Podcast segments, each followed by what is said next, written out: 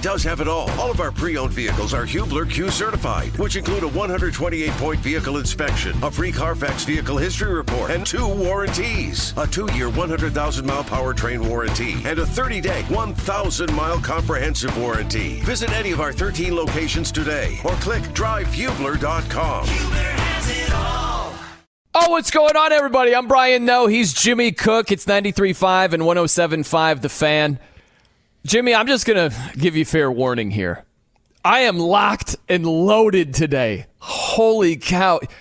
I'm just going to be, it's going to be a machine gun of venom with some of these types.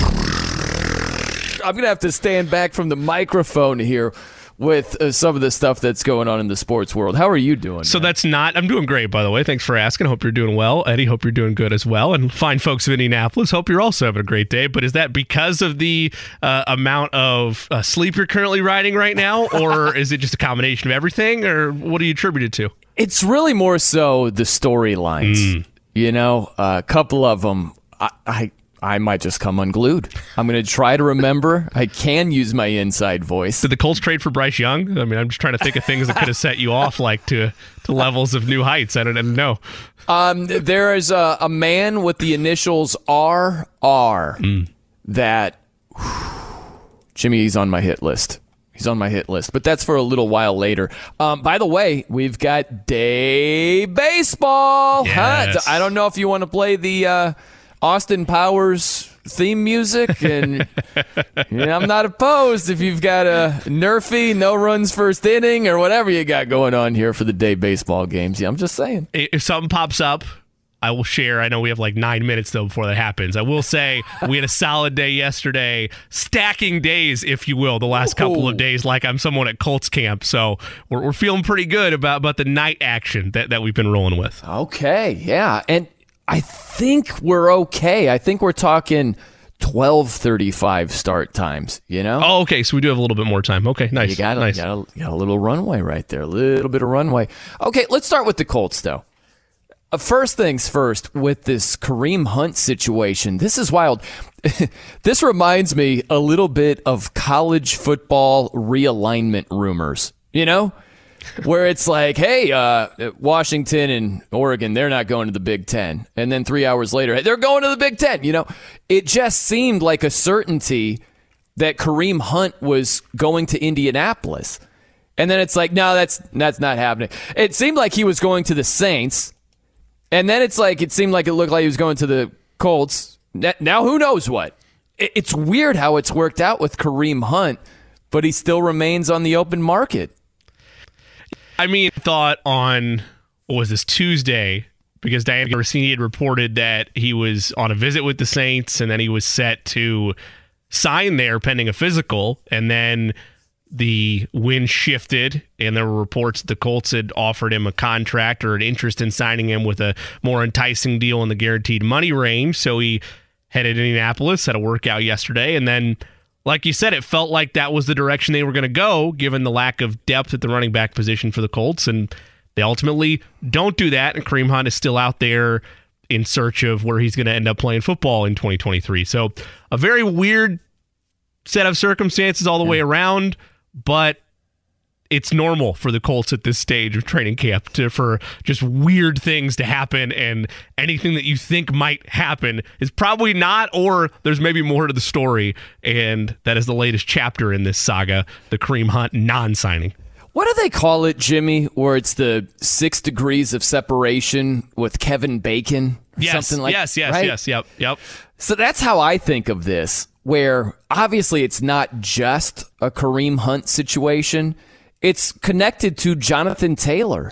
And when the Colts reportedly reached out to Kareem Hunt goes to New Orleans. He's visiting.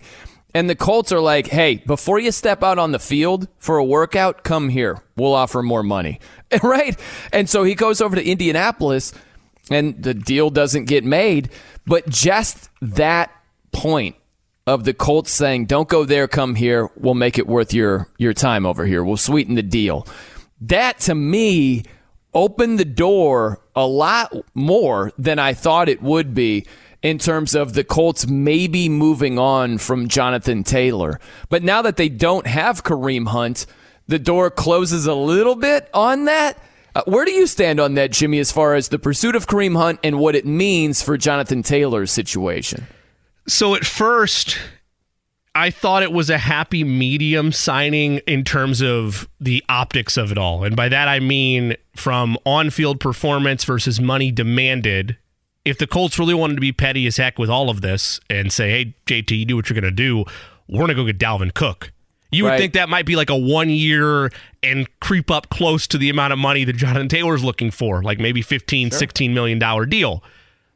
There's been no reports of what they offered Kareem Hunt, but you would think it would be a little less than that. I would cut it at least in half just off the bat, and that's without really diving into his previous contract. So let's say it's a $6 or $7 million deal, and maybe it was fully guaranteed. It's like, okay, this could be one of two things. Either Jonathan Taylor is really injured and they want to have a more experienced running back being an early down back or being a somewhat lead horse, still by committee running back at the head of their depth chart, or Jonathan Taylor is inevitably going to play week one, but this is a more established number two running back that also is a crafty weapon in the passing game. So from the football personnel standpoint alone, the signing made a lot of sense, but like you mentioned, now that it fell through or it didn't happen, I don't know where to read those tea leaves, how it concerns Jonathan Taylor, because it appeared the Colts were interested in him.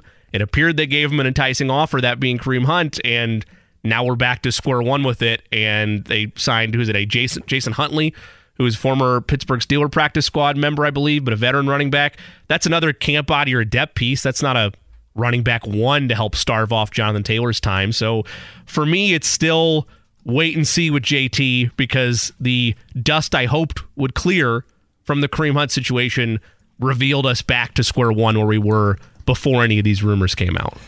Well, we're going to play a little guessing game here in a second, but while we're still on track with this whole thing with Kareem Hunt and Jonathan Taylor, I can't believe what I heard earlier this week from Shane Steichen. Again, Jonathan Taylor has requested to be traded, right?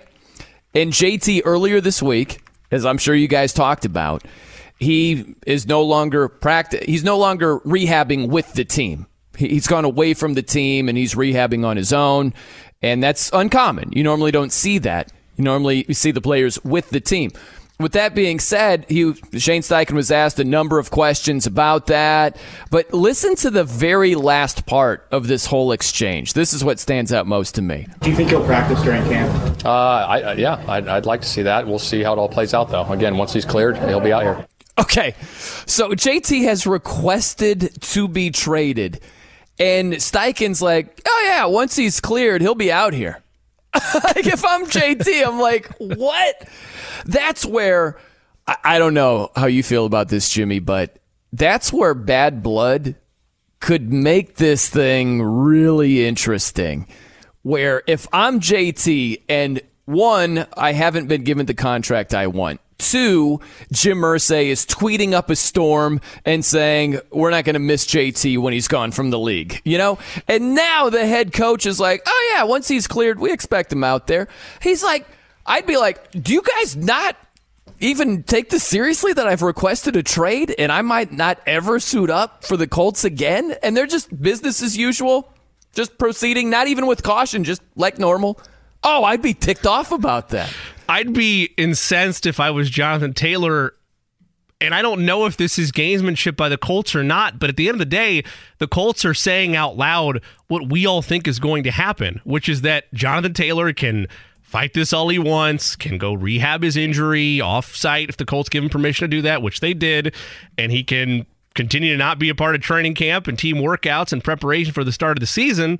But once week one arrives, where he's going to be is an easy answer for me, assuming he's not injured, which is out there for the Colts, ready to be available and play. Because if he doesn't, and there's not an injury involved, there's going to be financial penalties to it. And I get it. I understand It's only, a $4 million contract that he had, like 1 year deal left on this contract that he has, but I don't think he's going to sit out for that. And if he does, he is entering dangerously close to that age-old parable of, if you don't learn from history, you're destined to repeat it. Look at every other position player, primarily every other running back that has tried to do what he could potentially do, and look how it's worked out for them. So it is very bold if the Colts are taking the approach of, we're just going to pretend like this isn't happening. Because we know he's going to be there week one. Because they're right, he probably is. But it is a very dangerous game to try to poke the hornet's nest of, what if he does actually sit out? What if he's willing to sacrifice the $4 million? It's a sword he might be willing to fall on. And then what do you do if you're the Colts? I don't mean for this season.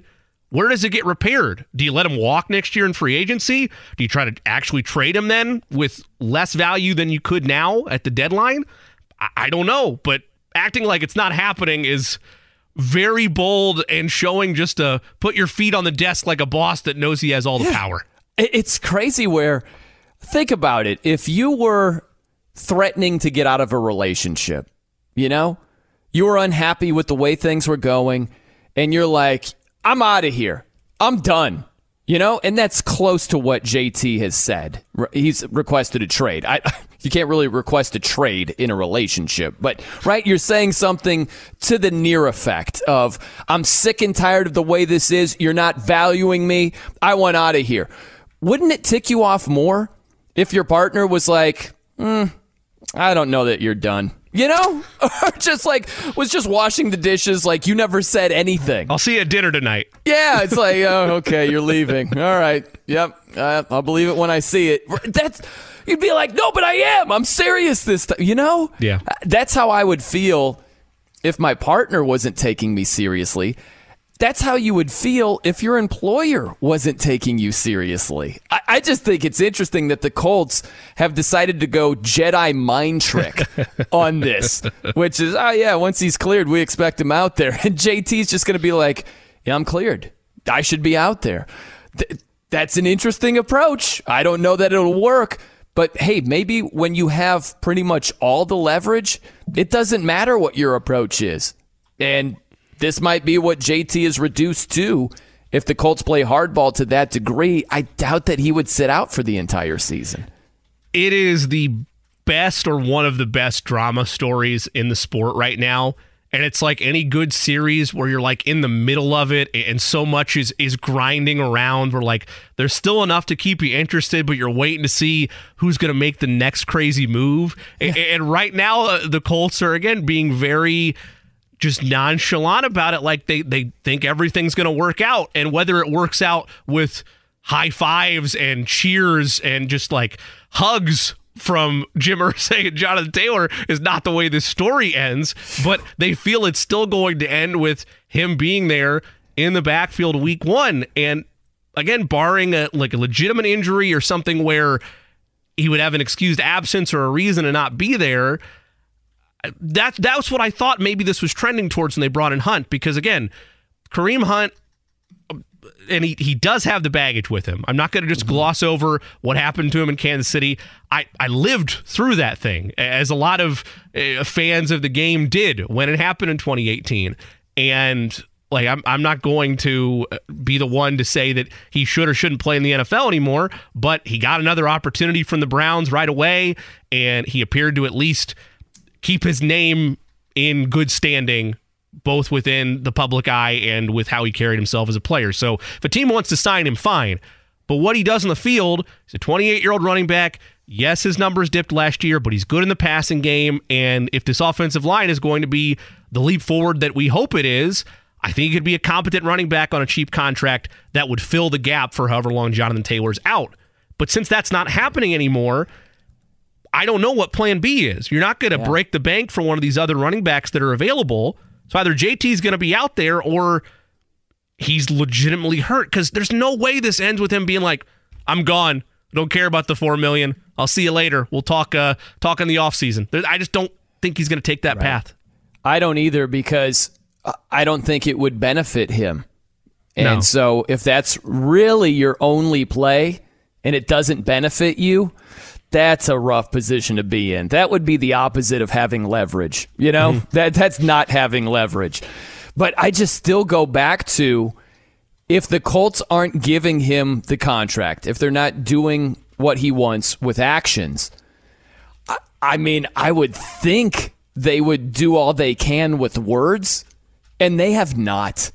They have not with words of JT means so much to this organization. We value him greatly. And that's all it is. It's Jim Irsay tweeting, the running back market is what it is. Deal with it. There's a CBA. Look it up, you know? And then we're not going to miss this guy when he's retired. And then it's Steichen. When he's cleared, we expect him out there. Right? That's the opposite of flowery words. So it's been fascinating how the Colts have played this. And I think it really just does show you the lack of leverage that running backs have right now. Put it this way. If the Colts weren't giving another position player that was on JT's level, right? If they were not giving that guy the contract he wanted, I can't imagine they'd be saying the same things publicly. I think they'd be treating it with kid gloves and being a lot more careful with what they say. The Colts are, like you said, they've got their feet propped up. They're like, where's he going? Really? I mean, come on, right? And I can't imagine JT has been like calmed down at all with the way this offseason has been unfolding. The other thing with all of this, and it goes back to why I don't see the Colts necessarily bending the knee with a trade, not just the fact that Jim Irsay, released statements publicly to the media that we're not trading him today, tomorrow, October, ever, all that. Right. I got to get another bold claim by Jim Irsay. But the other thing, if I am another team in the NFL and I am looking at all this unfold, it has nothing to do with Jonathan Taylor, because I still think that Jonathan Taylor is a good person. I think he's getting bad advice to all this. He's still choosing to follow it, but I'm not blaming him as an enemy here. But I don't want to deal with the headache of his agent, let alone the fact that I don't want to pay him the type of money he reportedly wants. Let's just entertain the idea that somebody offered something to the Colts to trade for him. And it would have to be enough that would entice Jim Irsay to a point that he feels like he's making a good decision here, and that it's enough to compensate losing a very talented, one of the best in the league running backs. Let's say it's a second rounder, just for the sake of the argument. If you're making that deal for Jonathan Taylor, I would think you'd want to also keep him for a couple years and not just waste a second-round pick on a rental. You're welcoming that problem into your building. And I don't mean Jonathan Taylor is the problem. I mean his representation as that problem. That it'll be there all season. Even if Taylor takes the approach of, no, I'm here to play, I'm going to focus, we're going to deal with it, that's great. He's kicking the can down the road 6 months until you have this problem now on your plate next offseason of, I'm going to offer him a tag. Here we go. We know where this is going to go. It's going to be drama-filled circus for us here in Washington. Sorry, Ron, but you kind of deserve it for the way that things went. We'll get into that a little bit later in the show. But you get what I'm saying. No one's going to make that deal because they don't want this headache, and they also don't think the market has changed in, let's count, 3 weeks. No, it hasn't. The running back market is still what it is. So the Colts' approach is very weird, but for Jonathan Taylor, there's not much else he can respond with other than go about his business and maybe complain in the media again. There's nothing he can do. Yeah, it's tough for running backs right now. And this is a more prolonged Saquon Barkley situation, I think. Meaning, look, I know Saquon, there was this franchise tag situation. This is the final year of Jonathan Taylor's rookie contract. That's not the comparison. The comparison is it was basically a week later after Saquon said, I might just say, F my teammates, F the team. I'm just going to sit out. That's my leverage. I might have to use that. And it was literally about 7 days later, he reversed course and he's like, I had an epiphany. I just signed that tag and we're ready to go here, right? So with Jonathan Taylor, it seems weak no matter what happens, right? It's just a matter of when. But when you start to go down this road of who's going to blink first, it's going to be you. It's going to be the running back more than the team. That's just where the market is. So if you start playing hardball, you're eventually going to have to cave unless you're sitting out for the season or your trade demand is met. But I doubt it will be because of the market being what it is. A lot of teams don't want to trade assets for a running back. So whether it's a week later like Saquon whether it's a month later, maybe like JT, you're going to talk tough and then like tail between the legs. Okay, I really don't have any other moves here. I had a dream the other night that just told me to play for the Colts this year. How do you spin it? Exactly. We talked about it the other day. Like, there's not really a way. There's not a way if he was to report before week one. And I get it, winning cures all. So, like, if he's dominant, then, yeah, maybe it'll fall to the shadows and it'll be fine. But there's not a way for him to come out publicly and it feel genuine. I said this yesterday because you saw what we assumed was just Jonathan Taylor, who he is in April. And he was talking about how, look, it's going to happen when it happens. Like, I made a commitment to the team. I'm paraphrasing a little bit here, but said he made a commitment to the team, wants to honor that contract, and not exactly a Michael Pittman Jr. approach, but a very professional approach about it.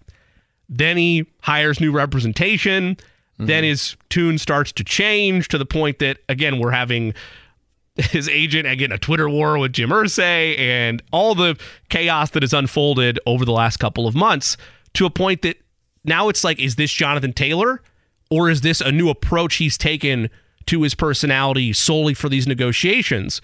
Regardless of which one it is, if he pivots week one and has the Saquon Barkley, I had an epiphany and I'm ready to play this year, it won't come off as genuine, but the lingering aspect of how much that matters ultimately will come down to how he performs on the field, as it does with most things in sports. Hey, and think about this too, Jimmy. It's harder for JT to play hardball because Saquon hadn't signed that franchise tender. Yep. So technically, he's not under contract, and he's not getting fined every day. You know, JT is under contract. JT will be getting fined for the time he misses. It's harder for JT to play hardball. It's because he's trying to, like we've said all along, get a year ahead of this fight because he's seen what happens when you wait until the tag arrives on your doorstep. Right. And it's a loss. And the thought is, well, let's try this new venture and get ahead of it a year early. Unfortunately, what Jonathan Taylor's finding out and what any other running backs observing this are finding out is it doesn't matter when you try to have this battle. Right now, it's not one you're going to win. Okay, it's time to play Guess the Dollars. Okay, it's a brand new game show. Soon to be sweeping the nation. But I'm curious. We're going to have a little round table guessing game here.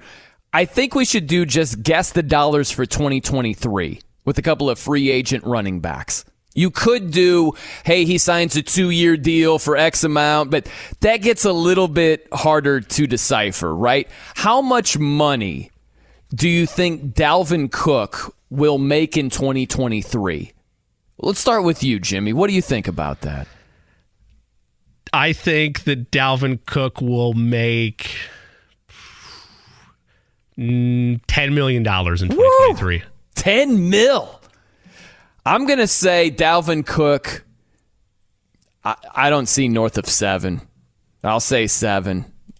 Daddy, what do you think, man? How much money for Dalvin Cook in 23? I was going to say 6 million, but you can earn probably up to 8 with incentives. So 6 up to 8? Yep. Okay. Market value says, I don't know if this is part of the game and I'm cheating, but market value says about 8.5 on spot rack, so for what that's worth. Okay. How about Kareem Hunt? Guess the dollars for 2023. 5. 5. Okay. Eddie, what do you think about that? I was going to say 5. You're going to say 5. What are you still saying 5? I was going to. Yeah. I will say Kareem Hunt, I could see it being lower. I'll go 3.5. Market value says 7. For Kareem Hunt? Average annual salary market value says 7. That seems steep for Kareem Hunt. I could see 3.5, 4-ish. I don't think you guys are crazy with 5, like somewhere in that range. But I don't think it's going to be a ton.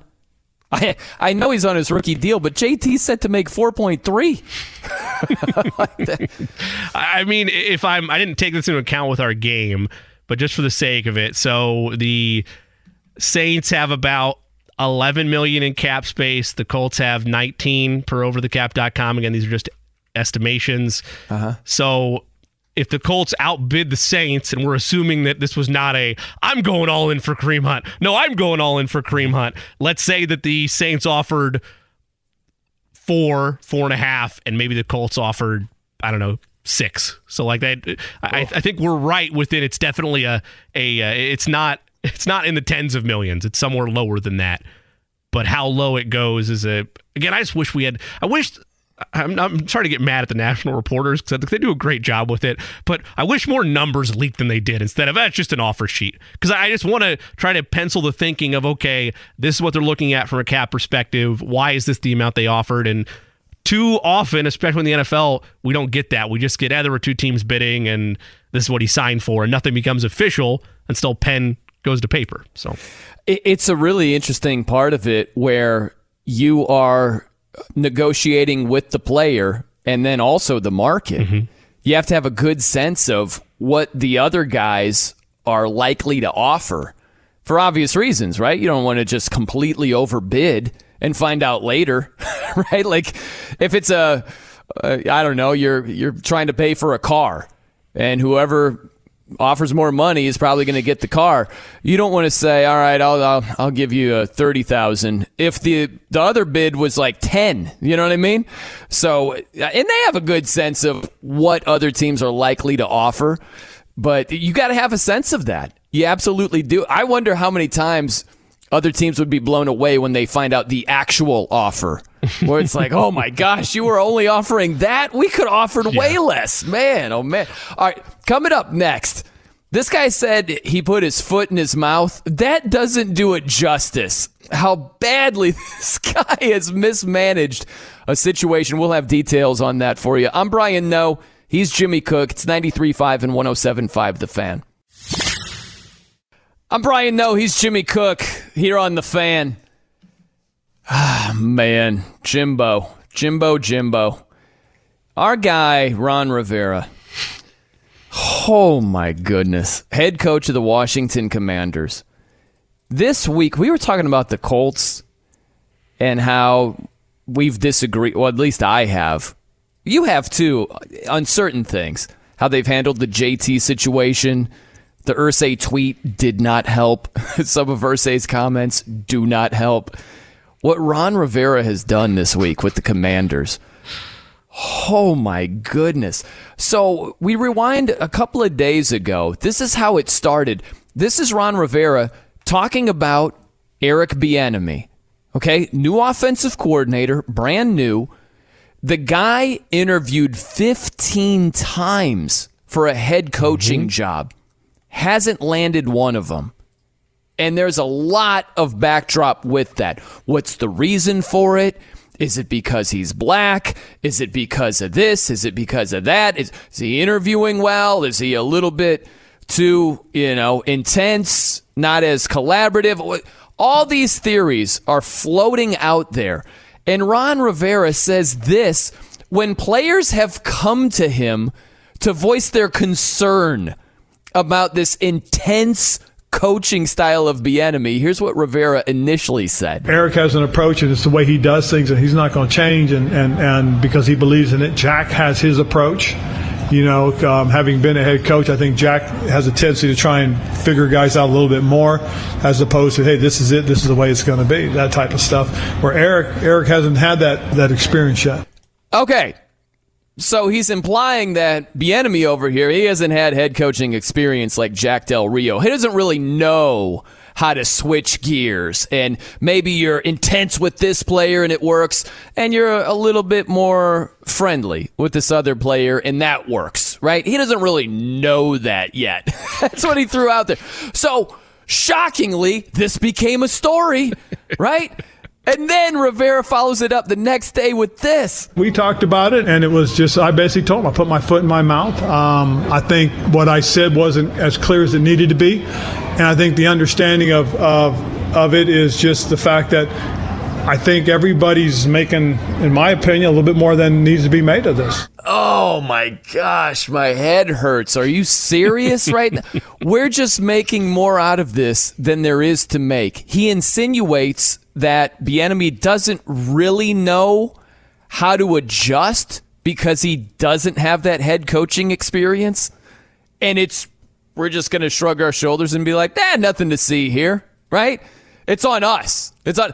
That is literally like someone who steps in it and we're like, dude, your shoes, not good. You should clean those. And they look at you and they're like, what's the big deal, huh? Like, dude, what do you mean what's the big deal? Are you just don't understand this situation at all. You wouldn't have made the initial statement and you wouldn't have followed it up the same way. Like, what's the big deal anyway, though? This is a flat out joke from Rivera. Regardless of what the actual truth is to why Bieniemy has been unable to land a head coaching job, and you outline some of them, and there's a ton of different theories for why he's been unable to land one, the biggest, at least reported criticism that Andy Reid had shared with Eric Bieniemy was, and this is from, I believe The Athletic in Kansas City had this. This is going back a couple of months, but Andy had meetings at like the owners' meetings and coaches' meetings, wondering why that his offense coordinator, when he's had previous OCs get head coaching jobs, can't get one. And part of it is, at least what was reported, was he's too close to this great success train of Andy Reid and Patrick Mahomes that maybe he needs to go somewhere else and prove that he can do it. And in walks Ron Rivera, a, by all accounts, very well-respected coach in the NFL. I know him and Andy Reid have a great relationship, and the thought is it's a baton pass of Eric Bieniemy, and this is going to be an opportunity for him to grow, for him to do more, and be with a team that, again, allegedly will help him because he's not having as much success as he did in Kansas City. He's able to do it on his own. And that's all fine and dandy, but then you have this happening when you're trying to do it on your own, and the head coach is coming out publicly and saying, yeah, I mean, you know, everybody does it their own way, but I've told the guys they can talk to him about it. Like, if they have a problem with it, they can go find. Like, I don't need to know that. The Washington media doesn't need to know that. Oh. That's great behind closed doors conference. That's what you want to have, but you don't need to willingly volunteer that. Just a very, very tough look all around for Ron Rivera and the Commanders. It's just, this is a rookie head coaching mistake, if there ever was one. By a seasoned veteran coach at that. Yeah. How do you not know better? Like, to initially open the door on this information. This is year 12 for Rivera as a head coach. How? Actually, this is year 13. Excuse me. We're going into year 13 as an NFL head coach. And he's just volunteering this information. This is the thing, man. Ron Rivera is not good at what he does. I'm sorry. That's the bottom line. I love him as a guy. It's awesome he beat cancer. I call him roller coaster Ron. We're with the Panthers. They're 12-4. They're 7-8-1. They're 15-1. They're 6-10. It's just up, down, up, roller coaster. And like, they don't have a winning record in any season when he's been with Washington. They climbed up to 500 last season at 8-8-1. You know, that's what he's done.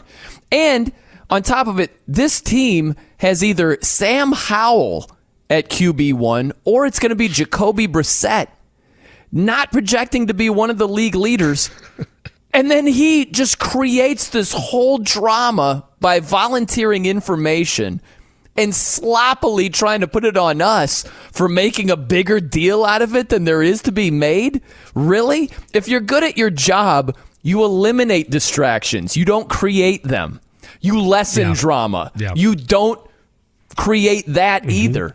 And yet, they're like, we finished in last place of our division last year. We might have Sam Howell at the controls. Let's just create some drama over here totally unnecessarily by saying, oh, yeah, coaches are complaining about Bieniemy. But, you know, he doesn't really know what he's doing because he's not been a head coach before. That's the larger issue that I have with all of this. Like, the on-the-field success, all of that, throw out the window for a second. This is supposed to be, again, because the coaching community is supposed to be one that, again, I get it, competition, all that fun stuff, yes, but, like, it is as unique and interconnected a brotherhood as the NFLPA. Like, they have the annual coaches meetings. Like, by all accounts, I'm sure there's animosity between some, but like, yeah, you're willing to help out your fellow coaches. And this is what this move is, to bring Eric Bieniemy in and get an opportunity to have full control over play calls and run a team that, again, is not handed with a star quarterback right there. Again, I don't fully agree with that being a fair mark against Bieniemy, but that's clearly something that has been in the mindset of owners and GMs and head coaches around the league. So he goes to do this, and your thought is you're going to help build him up. And you take the approach, intentional or not, at a minimum, just carelessly saying, yeah, he doesn't really know what he's doing. He's there to be able to portray as someone that does know what he's doing. And you're going to go to the media and be like, yeah, I don't really know what he's doing out there. He just hasn't been a coach for very long. I mean, he's worked under Andy Reid, who, yes, I do have Chiefs fan bias. I get it. But ask a neutral, one of the most well-respected and talented coaches that the game has ever seen. Do you think that if it worked there, it's not going to work with you, Ron, that he doesn't know what he's doing? My good. Like, I just... If I'm Bieniemy, you talk about Jonathan Taylor being mad about this whole thing. I'm hot if I'm Eric Bieniemy about this whole thing when I'm trying to build my image as somebody that is a well-qualified coach, and you're out here, the season hasn't even started yet, saying that, yeah, he doesn't really know what he's doing out there. And then the third person from Bieniemy. This doesn't help matters either, Jimmy. And that the two conflicting third-person statements. Listen to this. I know this is nitpicking, but it is hilarious at the same time. Here you go. Eric Bieniemy is who he is, okay? Eric Bieniemy knows how to adapt and adjust. Wait a minute. Eric Bieniemy is who he is, all right? This is how he rolls. But also, he knows how to adjust. Those kind of conflict with each other, do they not? And I'll tell you this, Jimmy. My stance on third person... I think third person only works one of two ways. You're either Rickey Henderson, who pulled it off greatly when he was a member of the Oakland A's way back when. Okay, he's one of the only ones that can pull this off. And two, third person works when you're making fun of people who go third person. I think those are the only two times it works out in your favor. I would agree. There's also this. There's Dominic Foxworth. He was on Get Up.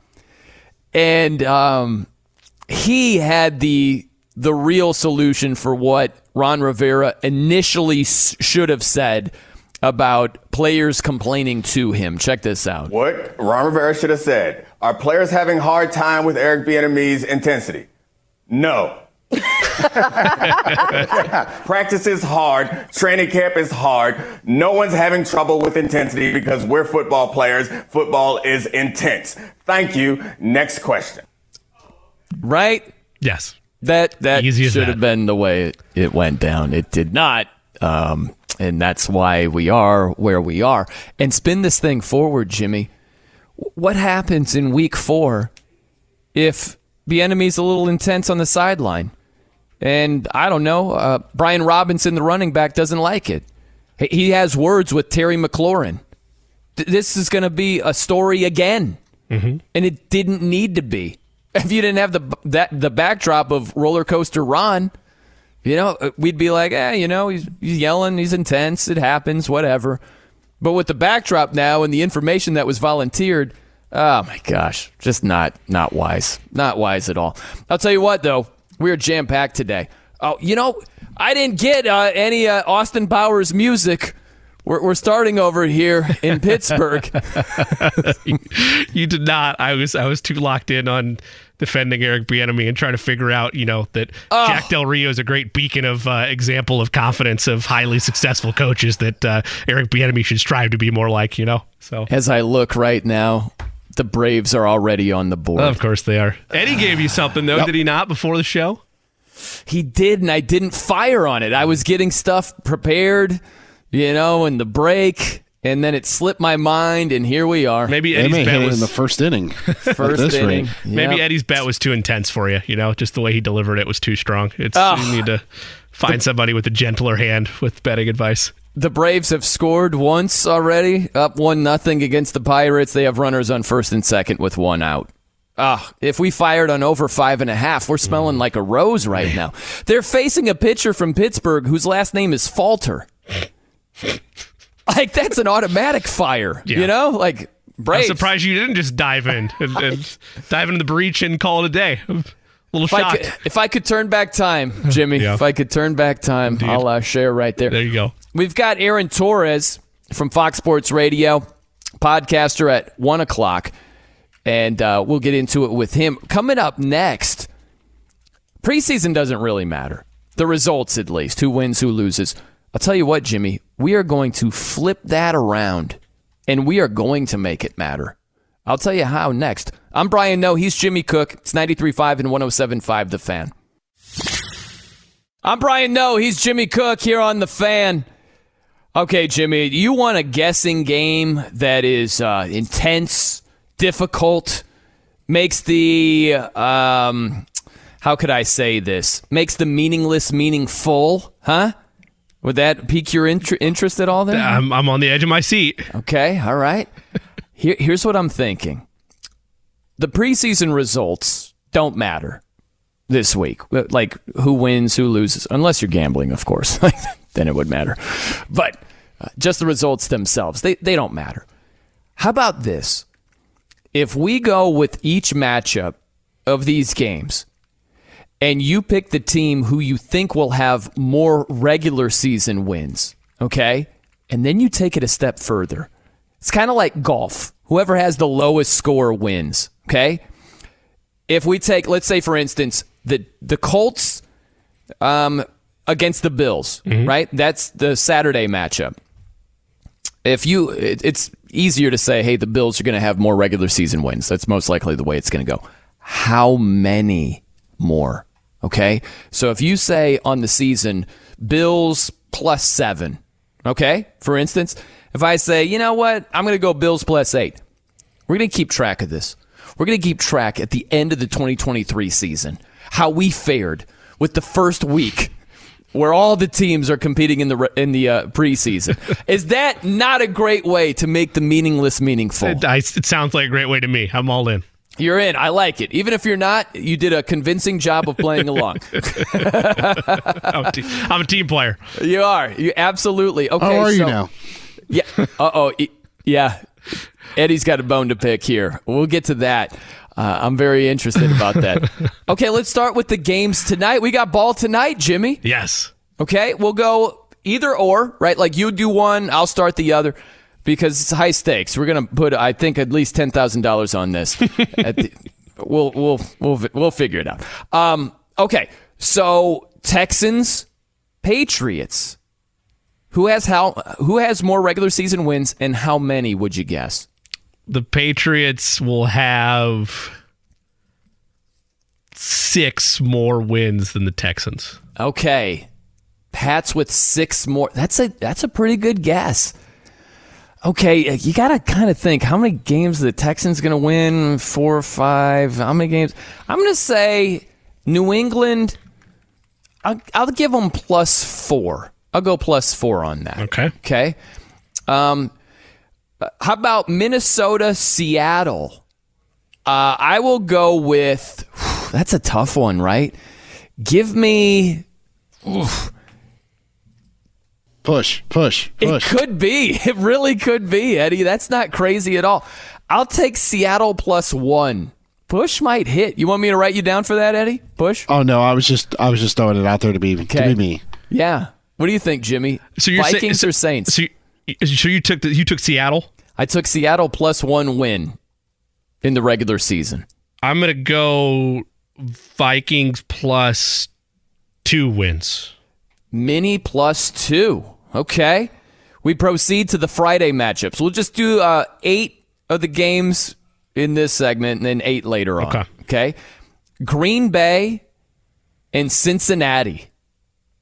I'm guessing you're going to take Cincy, but you got this injury issue with Joe Burrow. Who knows? Crazier things have happened. What's your guess? Cincy +8. Woo-hoo-hoo. I'm filling in. Holy my, they're going 16-1? Oh, the Packers are going to suck. Yeah, that's what I'm banking on there. I'm banking on the Packers getting like 5 wins. I disagree, but... I understand you do. You're big on Jordan Love. Or not big, but you're more on Jordan Love than any other human being outside of the state of Wisconsin. I'm optimistic, yes. Okay. Right. You should be filling in Milwaukee instead of me. They hate me over there because I'm just giving them reality, and they're like, who is this freaking guy? I'm going to go with Cincy. I'm not going to go with Saucy there. I'm going to say Cincy +... just a little less, 7. So just to clarify, you're saying that the fine folks in Green Bay are experiencing Indianapolis in April? Is that what I'm just trying to make sure I'm getting a feel for how they're doing out there in Green Bay? I liked Will Levis better. I'm sorry. What do you want me to tell you? Milwaukee. Oh, it's Milwaukee. I apologize. Fine folks in Milwaukee. Close enough. Yeah. Whatever. It's either or. Cheese curds. It's all there. Yeah. A lot of cow. We're fine. Okay. Giants, Lions. That's a tough one. It is. I'm going to go... Oh, easy. You go easy, Eddie? What do you want? You want me to mark you down for something? What do you have? Yeah, Lions by 3. Come on. If you really think Green Bay is going to be bad and Chicago's not going to be good, come on. You've got that division of the NFC East. Wait, we went... Okay, I understand. I'll go... I was going to take the Lions anyway, so I'll say Lions plus... I'll say Lions plus 4. 4. Ooh. I'm going to go Lions. I'll go plus 2. Huh. Plus 2. I think we're all in a row. Yeah, I don't think there's that much difference between the two. Okay. Atlanta, Miami. How many more? Do we get to double digits for the Dolphins? Might go 17-0. I don't know. What do you think? We will go. I'm sorry. I was going off of DraftKings. So Steelers, Buccaneers is before that. So give me, if any of you are ready with your Dolphins, Falcons. Plus, okay. Go ahead and go first. I need a second. Okay. I'll go. Listen, man, I think Atlanta's a weird team because they're going to run it. They picked up a couple of defensive pieces that are going to help out. I don't think Desmond Ridder is going to crush it, but he's got a lot of talent around him. I think Atlanta could be respectable this season. They won 7 games last year with Mariota. You know what I mean? Mariota and Ridder. So I'm going to go Miami. It's just a health wild card with the Dolphins. I'll go Miami plus 3. I will go Miami plus 5. Wow, I like the optimism there. Very nice. Okay. Stay healthy, Tua. We're ready for... Dose. You go dose there, Eddie? See. Miami, right? Miami. Pittsburgh, Tampa. Jesus. Letter E, letter Z. I'll go Pittsburgh. I pronounce that easy. 1. Plus 1. Yeah, man. It's that's the thing with this exercise. Where's the shocker? There's going to be some shocker where you're like, what? Tampa was plus 4? How did that happen? I will go, like, the Steelers are always consistent, not below 500. And with Kenny Pickett probably taking a bit of a step forward, I think they'll be better than Tampa. I'll go Pittsburgh plus 2. I'm not going to get too crazy, but I think that's around where they're going to be. Did you pop in already, Eddie? Yeah. Okay. So I went plus 2. Brian went plus 2. Where'd you go? I'm sorry. Tampa plus 2. Okay. Tampa plus 2. Okay. We got 2 more real fast. Washington, Cleveland. Washington's off to a great start in the offseason, as we detailed. Cleveland plus 4. Okay. Cleveland plus 4. So what we're doing is we're taking these preseason matchups that don't matter as far as the final result, and we're applying... the regular season. Who's going to have more regular season wins between the two teams that are matched up in the preseason here? I will go Cleveland. Man, Deshaun Watson is such a wild card. If he is playing well, that is a sneaky good team. That's a tough division. I'm going to go Browns. I'm going to go plus 2. I'm not going to go crazy here. I'm going to go Browns plus 3. You already did. I already went. I'm sorry. I got lost, and it's Eddie's turn. My fault. I apologize. I got lost. All right, one more. I got locked in on this, and then I was like, oh, no, there's silence. I thought Eddie didn't go. It's my fault. No, you're good. I'm sorry. Denver, Arizona. Last one real fast. Who has more regular season wins? Arizona plus 1. Are you serious? I'm not giving positivity to the Denver Broncos. I'm sorry. Wow. You just put them in your playoffs like last week. Look, okay, we're crossing segments. I don't care. I said what I said. I'm going Denver, gosh, plus 7. 6. I thought about 7, Eddie. You want 7? Yep. You got seven. It was Denver plus one a year ago. I got Arizona at 2 wins this year. So it probably is going to be Denver. That was a spite pick out of me, but like it was a gap of 1 a year ago. No Kyler Murray. I don't know. Denver gets maybe 7 or 8 wins, so it could be Denver plus 2 or 3. But I'm not doing. I'm being spiteful. Arizona plus 1. Man, okay. We'll give the second half in the next hour. Coming up next, Aaron Torres, Fox Sports Radio, Aaron Torres Podcast. A lot of ground to cover, college football, NFL, whatever comes to mind. We'll have some fun coming up. I'm Brian Noe. He's Jimmy Cook. It's 93.5 and 107.5 The Fan. I'm Brian Noe. He's Jimmy Cook here on The Fan. Man, it just dawned on me. I am starving right now, Jimmy. Gosh, I could eat. I feel like you usually always have a like Nutri-Grain bar or something at the ready for yourself, just in case something like this happens. I had 2 Nutri-Grain bars earlier this morning, because up at the crack of dawn, and then I had a couple of sausage patties, a couple of pieces of toast. I'm still ready to go. I'm ready to chow down. Quick cat nap and some snacks, and you're good to go. You're good to either A, host a show, or B, still get some extra snackage going along. That's quite a combo right there. By the way, I think Noah Syndergaard, who's about to be pitching for the Guardians here in just a few minutes, I think he's back to stinking again. I think he had an out-of-body experience. His first start for the Cleveland Guardians, his new team. I think he's back to stinking again. What do you say about this? I mean, I'm not placing an official bet because, again, we're riding the nightlife right now. The night bets have been good to us, but if I was placing a bet, I'd go Blue Jays. So, yeah, I think he gets roughed up a little bit here. I don't know what. He went 5 1/3 on July 31st against the Astros. And then after that, he went 6 innings, but gave up 5 earned runs, 4 homers. Yeah, I'll take the Blue Jays there. That's fine. Okay, I'm just looking just for the heck of it. Would you take the Blue Jays over 4.5 team total? Ooh. I don't love the juice. It's minus 140. No. I would need plus money or minus 110. Okay. Still, though, it's freaking Syndergaard. I'd go Blue Jays minus 1.5. Oh, you go run line right there. Okay. Because I'm assuming that the money line is like minus 200 or something. I don't have it in front of me, but I would guess it's probably something like that. It's not. It's minus 142 on DK. By the way, I don't like these FanDuel-like numbers that they have on DK now. What's going on? They always just swapped algorithms. Yeah, multiples of 5. Now it's minus 142 plus 121. So what are we doing? What are we doing over here?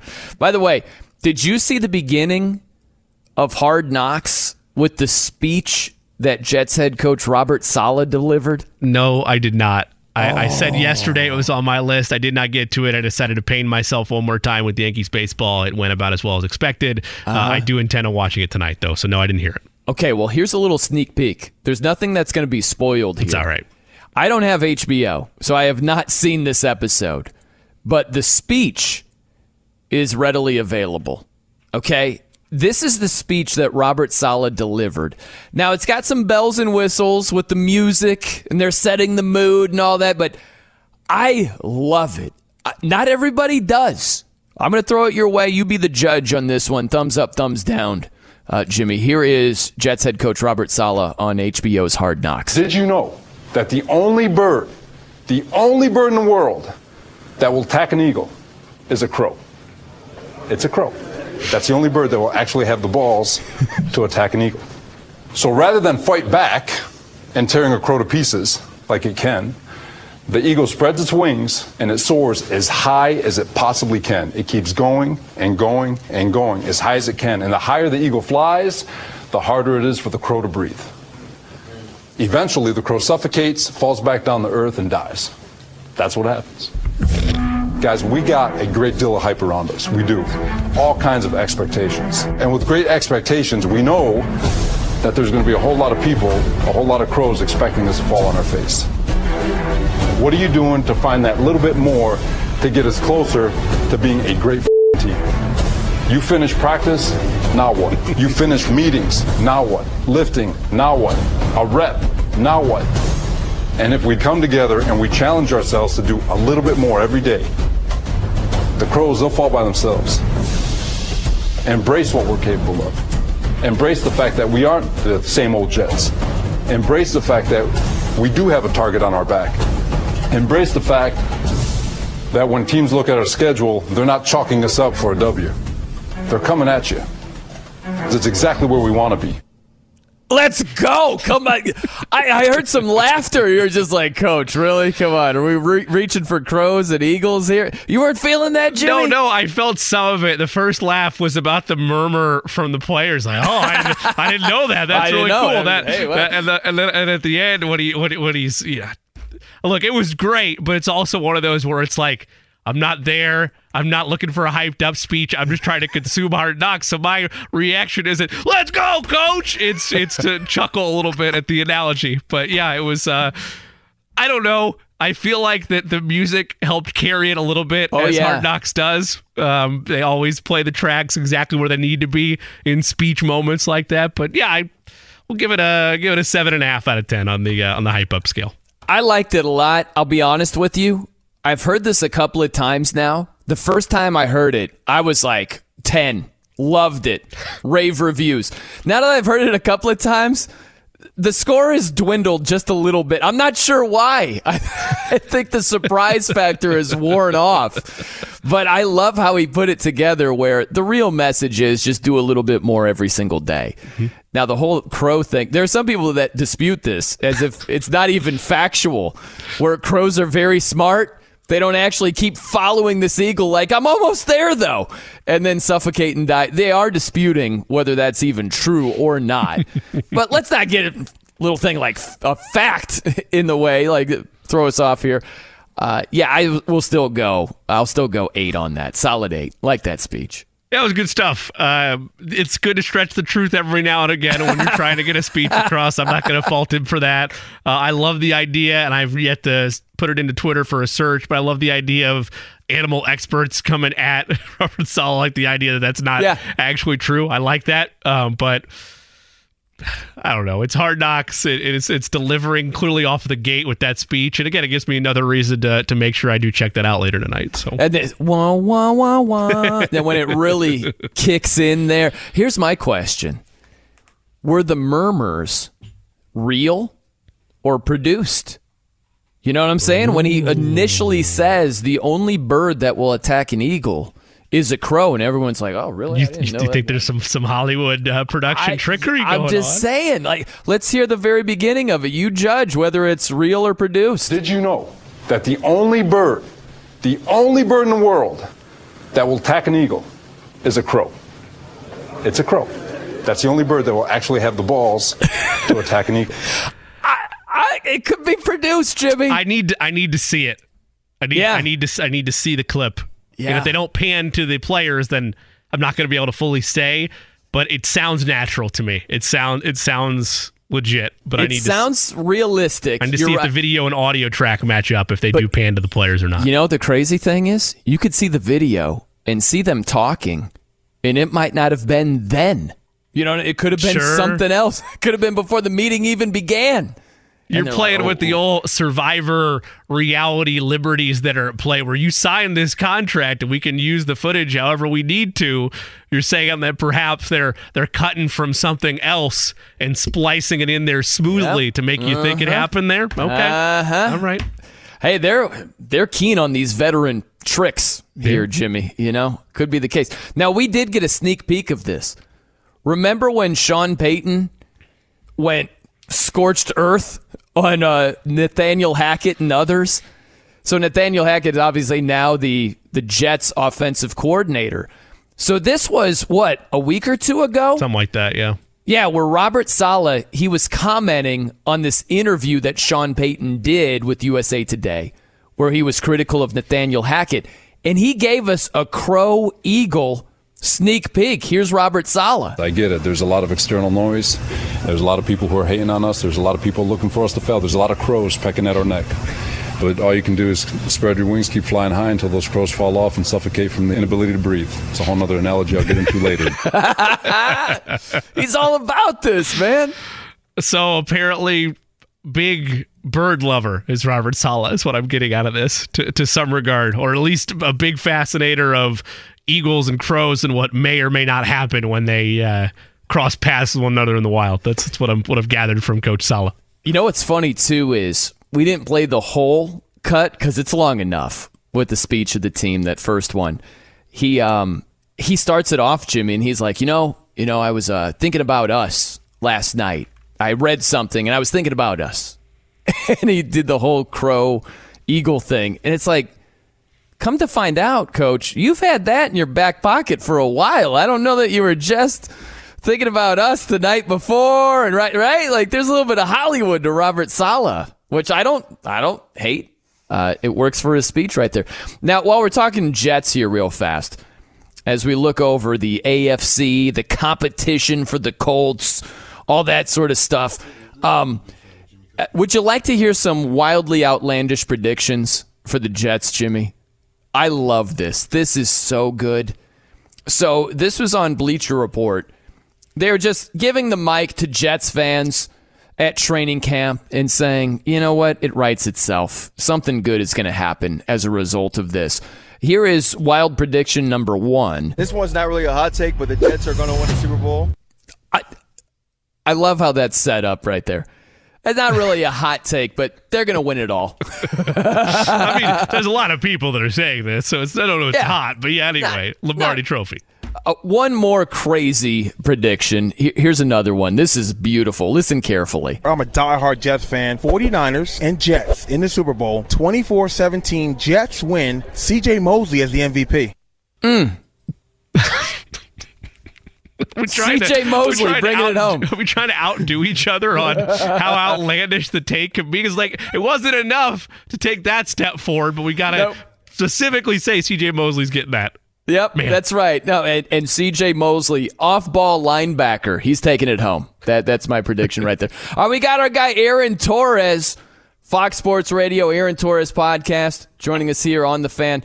You know, Aaron, I have a question for you. Are we friends? Sure. Are we friends? I like Jimmy more, but yeah, you're cool. You're cool. No, I'm kidding. Of course we're friends. Why? I texted you a few weeks ago, like, hey, man, you want to come on the show? I'm in Indy. No response. Nothing. I know. What is that about? What is that? You forgot. What is that? What's going on in your life where you just up and forgot? Huh? Well, about your guy? How about this? How about this, Brian? No, this is a nice little, whatever you want to call it. I'm actually going on vacation tonight. I'm out of town all of next week. And literally, I am interrupting my packing. My wife is mad at me because I promised I'd help her with some stuff. Now, I still have a few work things to do, but I bring it up because we're leaving in like 5 hours, and I'm literally carving out a significant percentage of my day just to talk to my loyal listeners in Indy, and specifically Brian Noe, even though I do like Jimmy a little bit more. So. But that part is true. I am going on vacation, and that was why I missed your call, which I do apologize for, is I'm running around doing a million things, and I just put my phone down, right? It's funny how it works in, like, 2023. You have your phone attached to your hip. The 1 minute that you put your phone down, knowing that a call is coming, you completely forget. But that is true. I am going on vacation, and I literally made time a couple hours before I leave. Man. Just for my buddies in Indy. We are honored. Warms the heart. Good thing Jimmy was on the show today. You're welcome. Yes. Aaron, what do you think about the Colts starting Anthony Richardson, their rookie quarterback, in week one? This has been something that we've batted back and forth for quite a bit right now. Where do you stand on that? Well, you know, if you had asked me the day before the draft, would I expect Anthony Richardson to be a week one starter, I probably wouldn't have said yes, strictly because, you know, he's a guy, listen, we all watched him to a degree in college. Maybe I watched him a little bit more doing the college football show on Saturday nights. But, like, you know, he's the tools are no doubt about it. It's just a matter of, are the tools all going to come together? And I know you guys have spent literally 6 months talking about the strengths and weaknesses. So, you know, I think if he had been drafted, again, by anyone other than basically those teams in the top three, I would have said, yeah, you know, you give him the year, the Mahomes plan, let him learn from a veteran, whatever.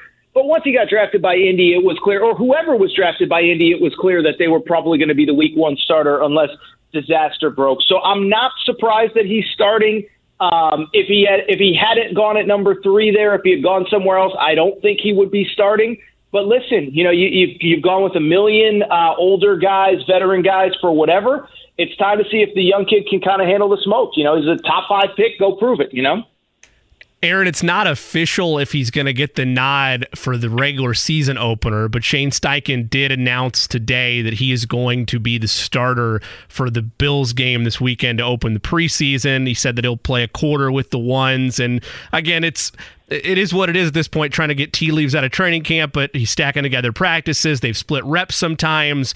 From your observation from afar, what is the significance to a rookie quarterback in a quarterback battle getting that first crack at it, getting the first start of the preseason? Does it matter at all? Is there any significance there? Yeah, I'm curious for your guys' perspective being in the market. I have no problem with him starting a preseason game, and I know there's been a push the last 4 or 5 years that starting caliber players really shouldn't be playing. I think he needs live game reps against NFL speed. And I know you have hours and hours of practice over the course of the last month or 3 weeks or whatever it's been since everybody reported. But I don't think there's anything like other guys in other uniforms flying at you. So I don't have any fundamental issue with him playing at all. And then in terms of him, you know, getting the start, I think that comes down to, hey, you want to see what he can do against with a first-team offensive line. I know Jonathan Taylor's in his deal, but obviously with first-team skill talent. Listen, you know, 10 years ago, 20 years ago, whatever it was, yeah, he probably wouldn't be a week one starter and you'd give him a year and whatever, but it's 2023, man. You know, you get drafted in the top 5, top 10, even in the first round in many cases, it's go time. So I'll be curious. I'll be watching like everybody else. But I have no problem with them playing them, and obviously it's intriguing, obviously, because of all the variables that we just talked about. He's Aaron Torres joining us here on 93.5, 107.5, The Fan. How about this? Let's spin it forward a little bit more. If you look at week one, Anthony Richardson, quarterback, Jonathan Taylor, running back. Who will be on the field? Either, neither, or both? What's your money on? Well, it's interesting. I went on air about an hour after Jonathan Taylor's trade request a few Saturdays ago, and by about middle of the show, Irsay had already released a statement saying, we're not trading him, we're going to figure this out. So I don't know where things are necessarily. I would say I think it'll be Richardson. It seems like there's real contention between the organization and Taylor. Now, part of it is he's a running back. He obviously feels underpaid.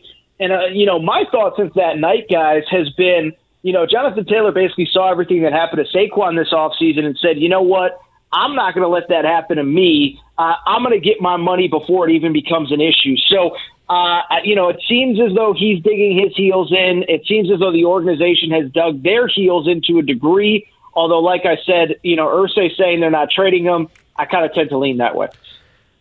From afar, how much do you blame it all, if any, when the Jonathan Taylor news has hopped on the national desk the last couple of weeks? With the change in tune that he's had from April, where it seemed like he was, I'm under contract, I'm going to let it play out, to now where it's very aggressive taking the shift. And the only major difference during that time is he hired new representation. How much do you attribute to that new agent hire to where we are now in terms of, is this relationship even repairable? Well, two things. One, I'll say this, is that, an agent's job is to get his client, his or her client, the most possible money. And it's the client's job to know that the agent works for them. And so, if it's the agent, then either Jonathan Taylor is telling him what to do or Jonathan Taylor is letting his agent dictate too much, if that's the case. I still go back, guys, to it feels like the entire narrative about the entire position changed dating back to that call that those guys had a few weeks ago and started as a text chain, turned into a phone call, whatever. And, I don't know if Jonathan Taylor's the guinea pig, but but it feels like he was the first one to kind of draw a line in the sand where it's like, okay, we've played nice here. You know, we've done what's right. Saquon took his money, whatever. But I'm not going to, like I said a minute ago, I'm not going to wait until my contract's up. I'm not going to wait until the last possible moment, almost like Ezekiel Elliott a few years ago, where I think he still had a year or two left on his rookie deal, and he said, I'm not showing up until I get my money. So, you know, I don't blame Jonathan Taylor. My guess is if Noe was asking, do we see him in week one, Jimmy, then I don't think that relationship is unrepairable or irreparable or however you say it. You guys have way better insight on that than I would, but my guess is I just don't think, and I know he's coming off a season where he's a little bit banged up. I just don't think you trade a guy that young, that talented. By the way, here's the other part, and I don't know if I'm going long here, cut me off, but I think to the first part of this conversation, the fact that you do have a rookie quarterback, I think that's almost why you have to make it work with Jonathan Taylor, because you have to put a lot on Jonathan Taylor's plate to take a lot off Anthony Richardson's plate. And so, you know, if you had a veteran quarterback, I'm sure you guys have thought about it, but if you had a veteran quarterback, if you had one of the elite guys, the Joe Burrows, the whoever's, it's not as much of a priority. But I actually think part of that is probably Jonathan Taylor's selling point as well, is like, y'all kind of need me if you're going to roll with this rookie quarterback that I think started 12 games in his entire college career. That's a good point. There's no doubt about it. He's Aaron Torres, Fox Sports Radio. I mean, you would think you texted me back with me giving you a compliment like that, you know? Well, now next time I will. I mean, it's been a while since I got a compliment like that. So. We did a show together like 3 months ago, and all you told me was how wrong I was the entire time. So, you know. That doesn't sound like me at all. I finally figured out why it is that me and Aaron get along so well. I don't know what's going on there. I thought you were going to say, I finally figured out why no one texts him back. It's amazing how no one ever gets anything right except for Brian Noe. That's incredible. That's unbelievable. Wow. Is that how it goes? That's how it works. I got to talk to Ephraim Salam, too. Who are you working with now? George, Ephraim, who else are you working with? We got to, you know, this is what we're going to do, Jimmy. We're going to do like the running backs do. We're all of Brian Noe's co-hosts. We're going to get on a call, and we're going to figure some things out once this call's done. I prefer an intervention so we can build him back up. I'm more of a helper. Okay, how about this? We need more money working with that guy. I think that's the theme here. We're like the running backs. We need more money working with this guy. But anyway, continue, Brian. I'm sorry I keep cutting you off. That's okay. It's all right. I'm not taking it personal with all these personal cheap shots. It's okay. In terms of the most interesting team, Aaron, think about it this way. Put whoever your favorite team is to the side. They don't count, okay? You get a chance to watch one of the 31 other teams for the first quarter of the season. We'll say the first four games. Which team are you choosing among all the others? So, listen, I heard you guys coming in with the hot takes on the Jets. I think the answer to that question is the Jets, but because it's so obvious, I'll go quickly two other directions. One, I think the Lions are absolutely fascinating because that division is so wide open. Jordan Love, we know the story. Justin Fields, we know the story. And then, of course, beyond that, the Minnesota Vikings, we know their record in one-score games last year. Probably not going to be reciprocated. But just because those teams might not be good doesn't necessarily mean that Detroit actually takes the step that many people think. I'll say this, no, this has been one of my takes all offseason. I'm fascinated by the L.A. Rams, and I'll tell you why. And I'm not an L.A. Rams guy. I'm not a fan or anything. Is that Sean McVay for two straight off seasons has threatened to retire. And I don't think there's a life raft this particular season. I know Matt Stafford was banged up last year, but you know, this year, you know, it's the same deal. They have three or four guys that all need to be healthy and playing at a high level, or they're not going to be very good. And I just wonder, McVay's threatened to retire twice.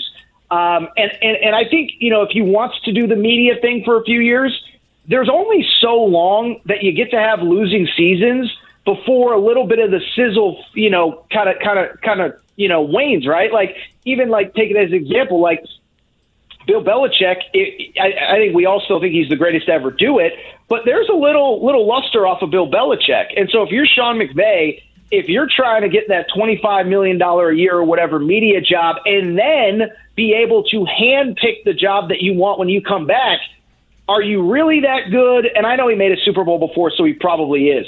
or did you strike lightning in a bottle because you had two horrific seasons after? So I don't think he can keep coming back and redoing this whole thing. If they go 5-12 or whatever again this year, I don't think he's coming back next year to run it back with this same group. Now, maybe there's a scenario where they're so bad they get a high draft pick and a new quarterback. I don't know.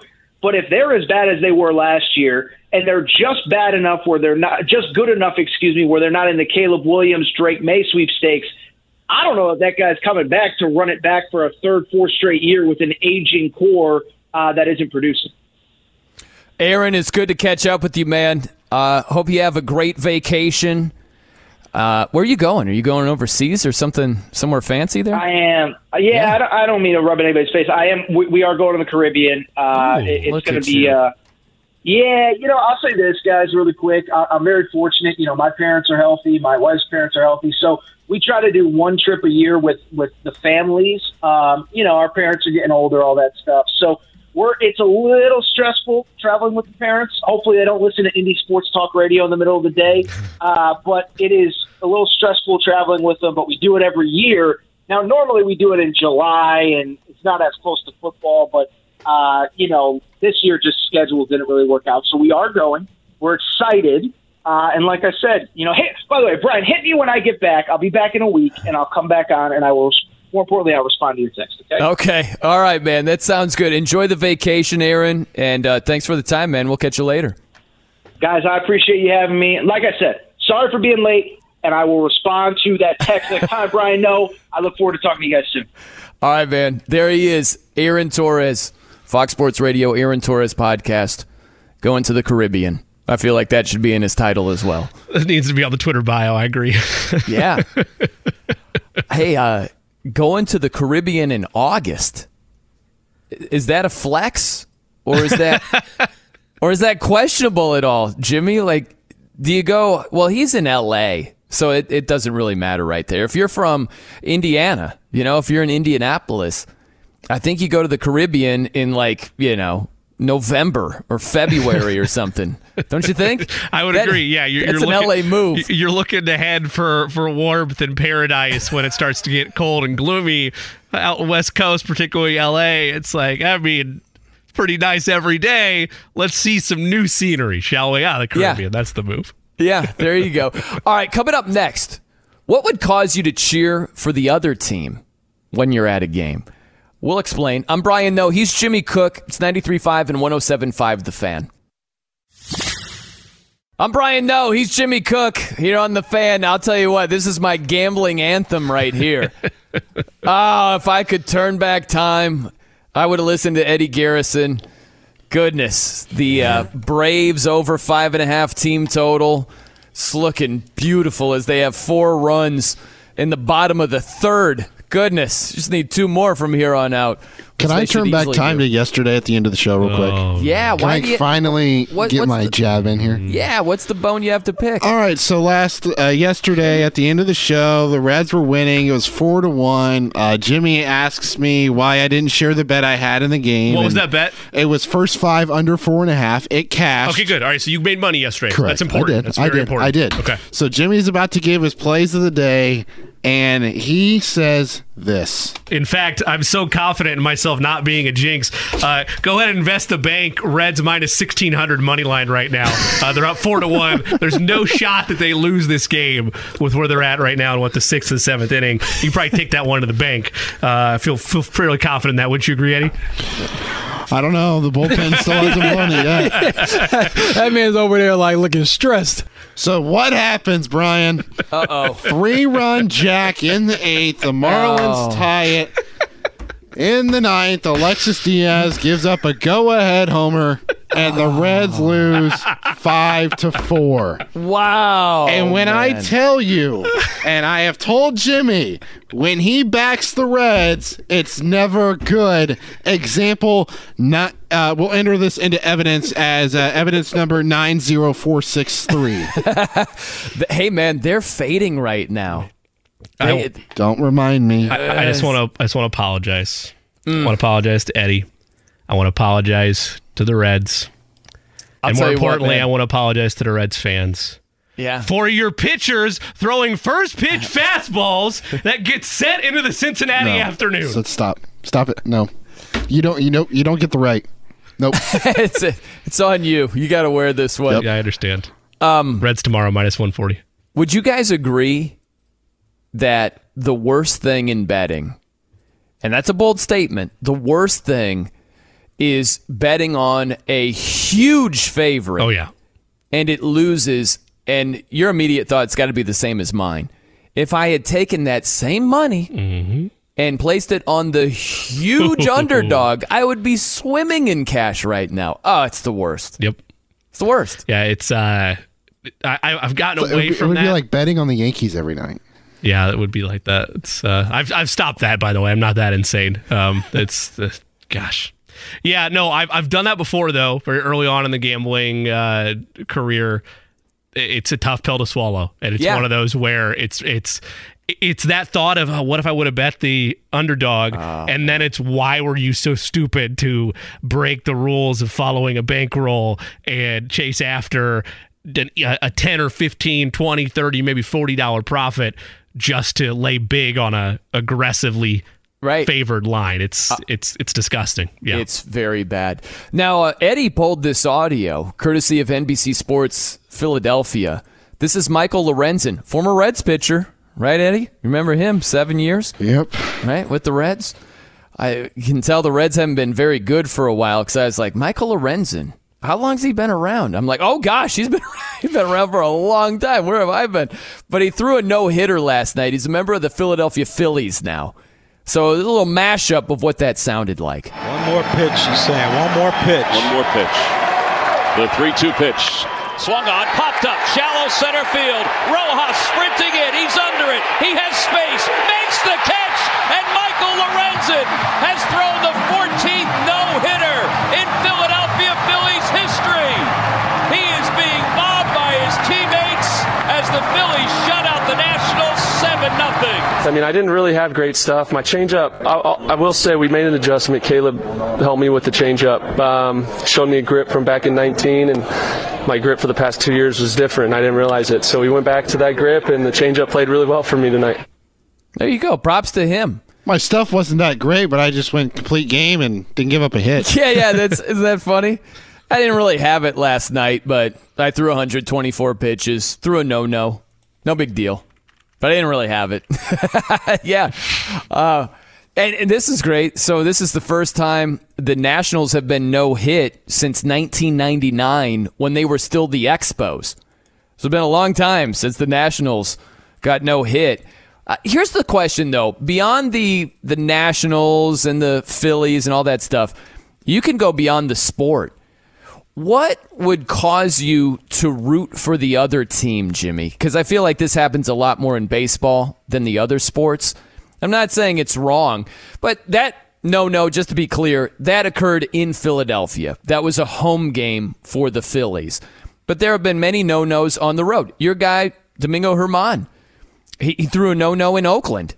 He threw a perfect game in Oakland, and they cheered him loudly, as that oftentimes occurs. So what would cause you to do that, say in a football game? Because think about this. I'm just asking for something significant in one single game. It's not a career achievement. I don't even think it's a season achievement, because more times than not, you would applaud that. If Brady set the all-time passing record, well, that might be a bad example. I think even if Brady set the all-time yardage passing mark on the road, people would cheer him. They would stop the game. They would cheer him.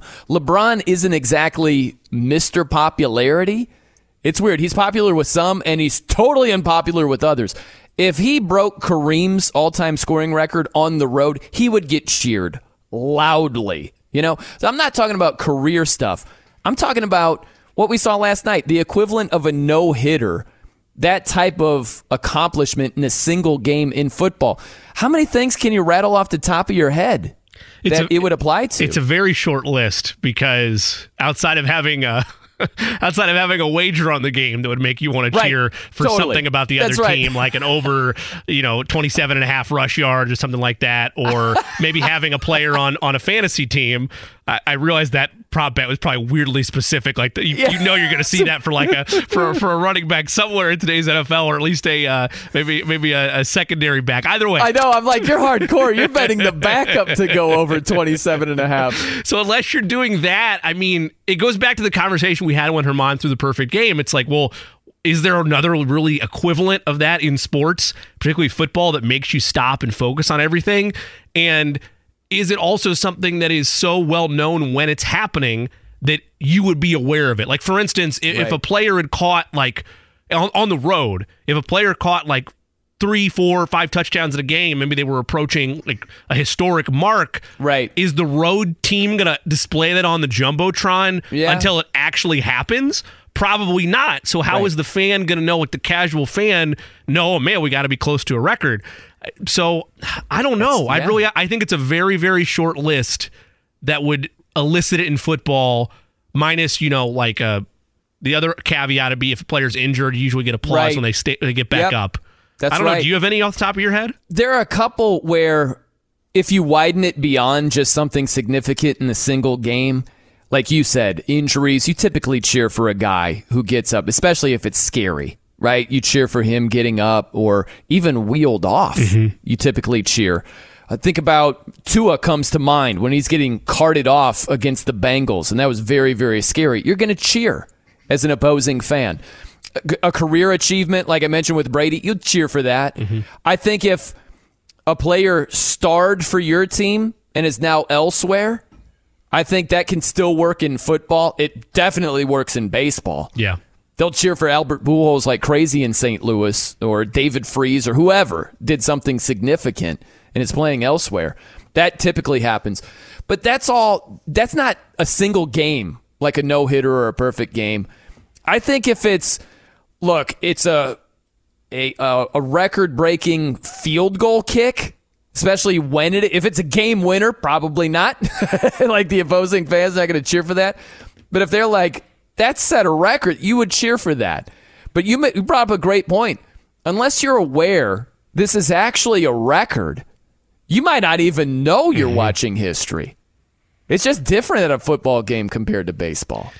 Yeah, and again, I think that's a lot of the just fact that that's an easy thing to catch on to in baseball, because you just look at the scoreboard. It's like, oh, there's a big zero out there, and oh, that's still the same pitcher that started the game, or oh, he hasn't walked anybody. Like, you can easily visualize that in football, and even in basketball too.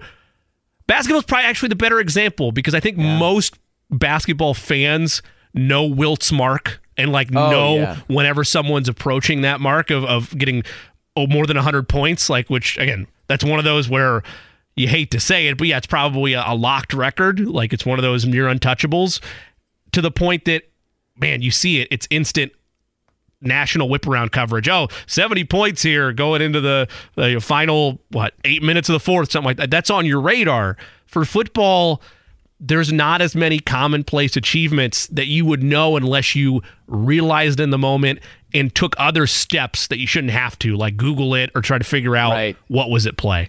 How about, remember when Klay Thompson, did he go off for, I think it was 37 points in a quarter? In one quarter. It was against the Pacers. We don't need the reminder. Well, he did that against the Kings also. I don't know if he said it against the Pacers as well. Do you know that, Eddie? If he went crazy like that against the Pacers also. He did. It was back in the Paul George days. I think it was still Oracle at the time. And he erupted for I can't remember. It was 60 points. He only had 13 dribbles. It was something stupid. That's crazy. But I do remember him going for about 37. Yes. Yep. It would have been in 2015, because this is a post from NBA on ESPN. It says 8 years ago today, and that was January of this year. So... yeah, 2015, 37 points against the Kings in Golden State.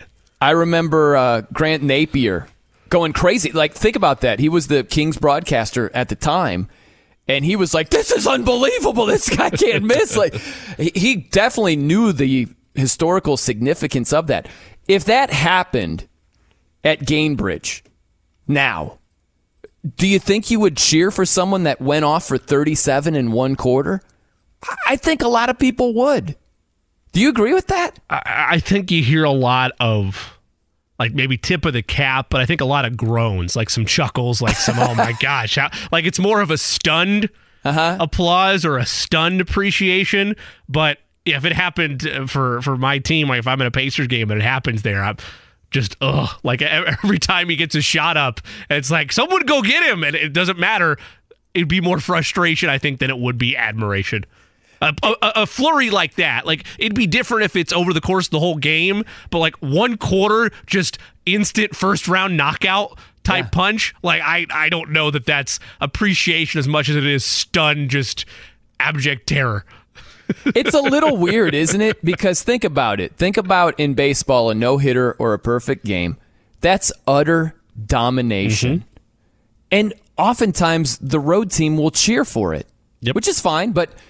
like, I think in basketball, in football, more times than not, if there's an athlete and he's just utterly dominant against your team in your stadium, I don't think you cheer it as often. No, I would agree. You might have a few instances here or there where there's some single game significance or it's just that great of a performance. But more times than not, you're like, man, this guy is completely on my nerves. In basketball and football and baseball, you're like, yeah, good job, man. Like, it's weird how it works out, isn't it? It's the, I don't want to call it the manners of the sport and say like baseball is more gentlemanly because, you know, look what just happened last week with Tim Anderson and Jose Ramirez. But I mean, yeah, to the fan, there is something about the, even though like, setting a record like that, most points in a game, and again, that was back in 2015, or most points in a quarter, like that's mind-boggling and crazy, but it is the utter dominance of it, of a perfect game or a no-hitter, that you almost have to, even if you're the road team, just a little bit of a slow clap, a little bit of appreciation and applause because of the utter dominance that you just witnessed. The A's fans were acting when Herman threw his perfect game, like someone announced, attention fans, he's selling the team. We're staying in Oakland. You know what I mean? Yeah. They went nuts. Yeah, all 20 of them. It was crazy. I think they had. They all had snuck down to the lower bowl by that point. By the way, everybody was crowded behind home plate, ready for this thing. It was a loud 9,000 there that night. Man, they were loud. All right, coming up next. It sounds good until you think it through. I'm Brian Noe. He's Jimmy Cook. It's 93.5 and 107.5 The Fan. I'm Brian Noe. He's Jimmy Cook here on The Fan. You know, we were talking about Ron Rivera being a colossal idiot a little bit earlier in the show, at least what he said about Eric Bieniemy. A Cliff's Notes version, one day he's like, Bieniemy, so a lot of players came up to me complaining about his intensity, just volunteering that information. But, you know, to be fair, he's never been a head coach before, so he doesn't really know how to adjust and handle players. Ugh. Oh, gosh. And then he attempted to walk it back by reading notes off a little note card propped up on a hat and was like, I think you guys are making too big of a deal out of this. It's like, yeah, Ron, it's on us. It's our fault. That you would say this about Bieniemy, knowing he can't get a head coaching job, and you just volunteer this information. No, it's on you. It's on you. So Pat, shout out to him, he tweeted in. And he wrote, Rivera's getting ahead of it. All this is preventing the knife aimed at his back from Bieniemy for the head coaching job. Throw him under the bus, now apologize the next day, and everything is good. But Bieniemy's reputation is in the minds of management. Okay, here's where I stand, Jimmy. That sounds good until you think it through. That's what I believe. Because if this was some crazy, you know, voodoo math by Rivera of like, I'm just going to volunteer this information, they're going to freak. And then I'm just going to walk it back, wink, wink, and the damage is freaking done. You're not getting my gig, Bieniemy. Like, if Ron Rivera doesn't win a lot this season, he's probably going to get fired. Mm-hmm. There's a brand new owner of the franchise. He's probably going to be out of a job. At that point, what would he care? Whether it's Bieniemy or somebody else, he's out of a job. So whatever he says about Bieniemy, that's not saving his job whatsoever. And that's all that really matters.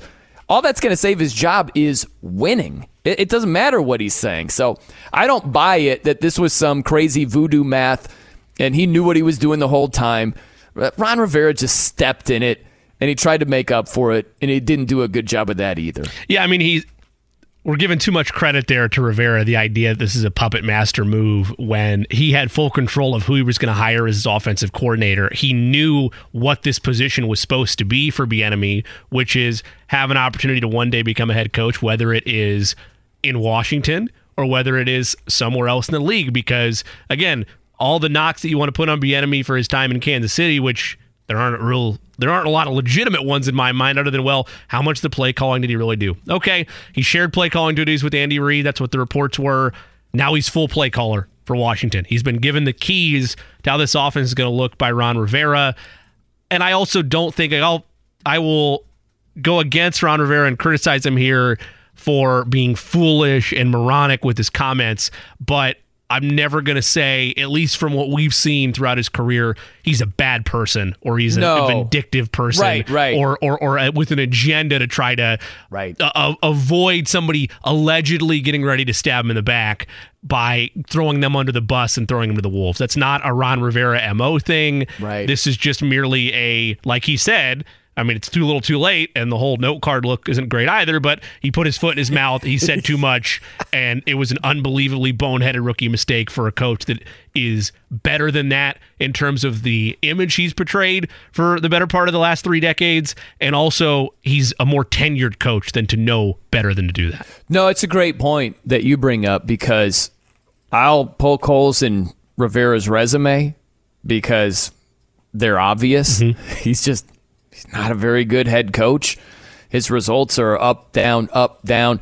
That was with an MVP quarterback one season with Cam Newton. Like, you can't have up and down results like that. And he did in Carolina. He hasn't had a winning record in Washington. He colossally stepped in it. This is like you said, it's a rookie mistake by a veteran head coach going into year 13 as a head coach in the NFL. Yeah, but I could say all that about his resume, and I don't think highly of him as a coach, but he is a solid dude. Yeah, I love him as a guy. Mm-hmm, me too. And he's just not that dude to just sneakily do Bieniemy wrong like this for personal gain. That's just not who he is. Yeah. So, I mean, I respect the theory. I think it makes sense until you think it through. It's one of those things your math teacher always said, check your work. When you check your work, I don't think it adds up. I don't think so. How about this, too? We were just talking to Aaron Torres from Fox Sports Radio, and I threw a question his way. I want to throw it your way, Jimmy. We've talked about Anthony Richardson. Will he start in week one? Will Jonathan Taylor be there in week one? Put them both together. A-Rich and JT. Starting in week one, do you go either, neither, or both? What do you think we're going to see in week one?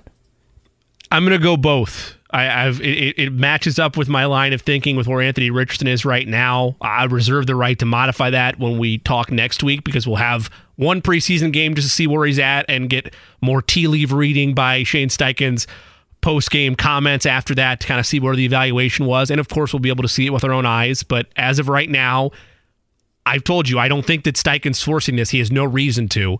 If he feels like the rookie's ready to get the start for the preseason, then that's a step up for Anthony Richardson. That's all you can take it as, is a growth step and then another test for him on this long study session towards getting the week one job.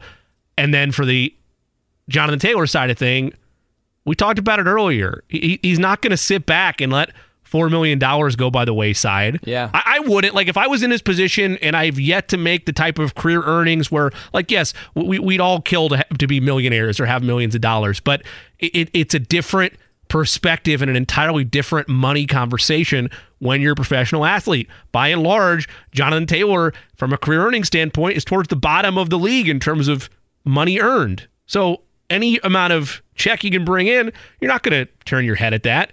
For me, I think he's there. The only way I don't see it happening is if the ankle is legitimately still injured, or if the back thing was legit and he has to miss time. But I think he's ultimately there week one, so I'll go both. I'm going either. I think either also, but you go ahead, Eddie. I don't think JT's out there because he's not in football shape. Keep this in mind. He hasn't practiced or appeared in an NFL game setting since December 17th when he got hurt against the Minnesota Vikings. He didn't participate in any of the offseason stuff, OTAs. He did do stuff. He did do stuff in Florida, though, correct? Or he did stuff in Arizona, that, allegedly. But he hasn't done any team-based activities. I just want to. He hasn't done anything in mandatory minicamp. He didn't do anything in OTAs, and as it's been documented, he hasn't done jack squat in training camp. We can read into this as him leaving the team to go rehab his ankle. There's other ways that you can look at it too, but right now. But he's not sitting at home eating chips right now, I get what you're saying. I'm not trying to undermine it, but the idea he hasn't done anything away from the team during this time to make sure he's still in some form feels too extreme. I don't know. I mean, the fact that he hasn't done anything in terms of with the team aspect for NFL related activities since December 17th, and he hasn't been out there for a practice yet. If he's not out there next week for practice, I'm saying no. I'm going to go either also. I think you have more outs with either. Mm-hmm. If you didn't specify, I will specify. But without specifying, hey, Anthony Richardson might not start in week one. Yeah. They might.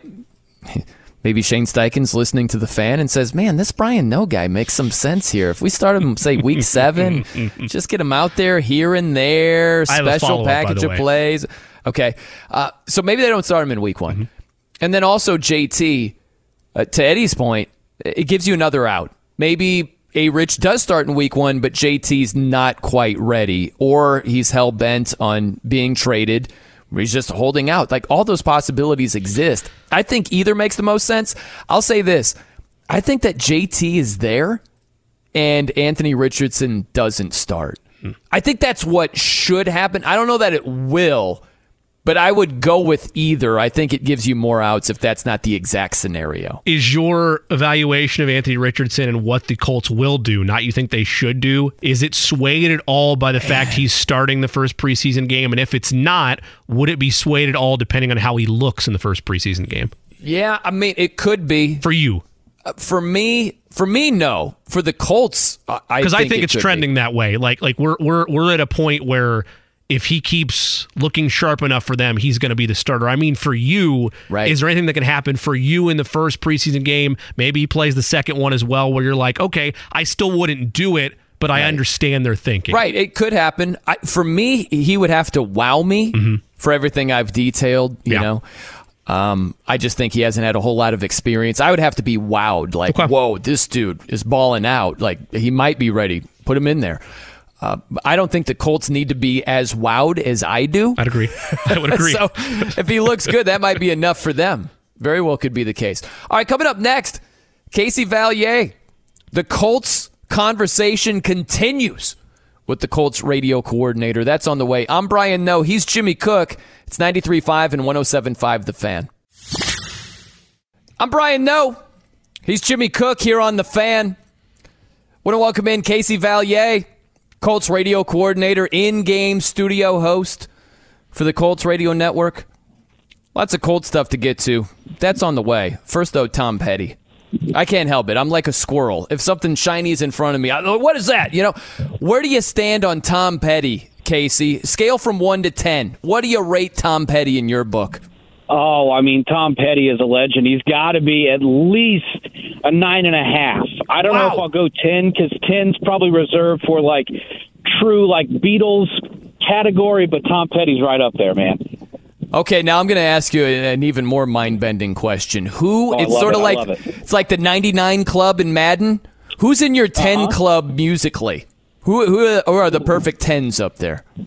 Perfect 10 in that. I mean, like I said, I'm a huge Beatles guy. So, I mean, any of those guys in the Beatles, McCartney, Harrison, Lennon, I think they're all in a class of their own. I'm a big Dave Matthews Band fan, so I've kind of put him in there. I mean, like I said, Tom Petty, I never go wrong with some Petty. So it's a close one there. You got 99s with the Beatles and then probably 97s with everybody else I just mentioned. Fair enough, man.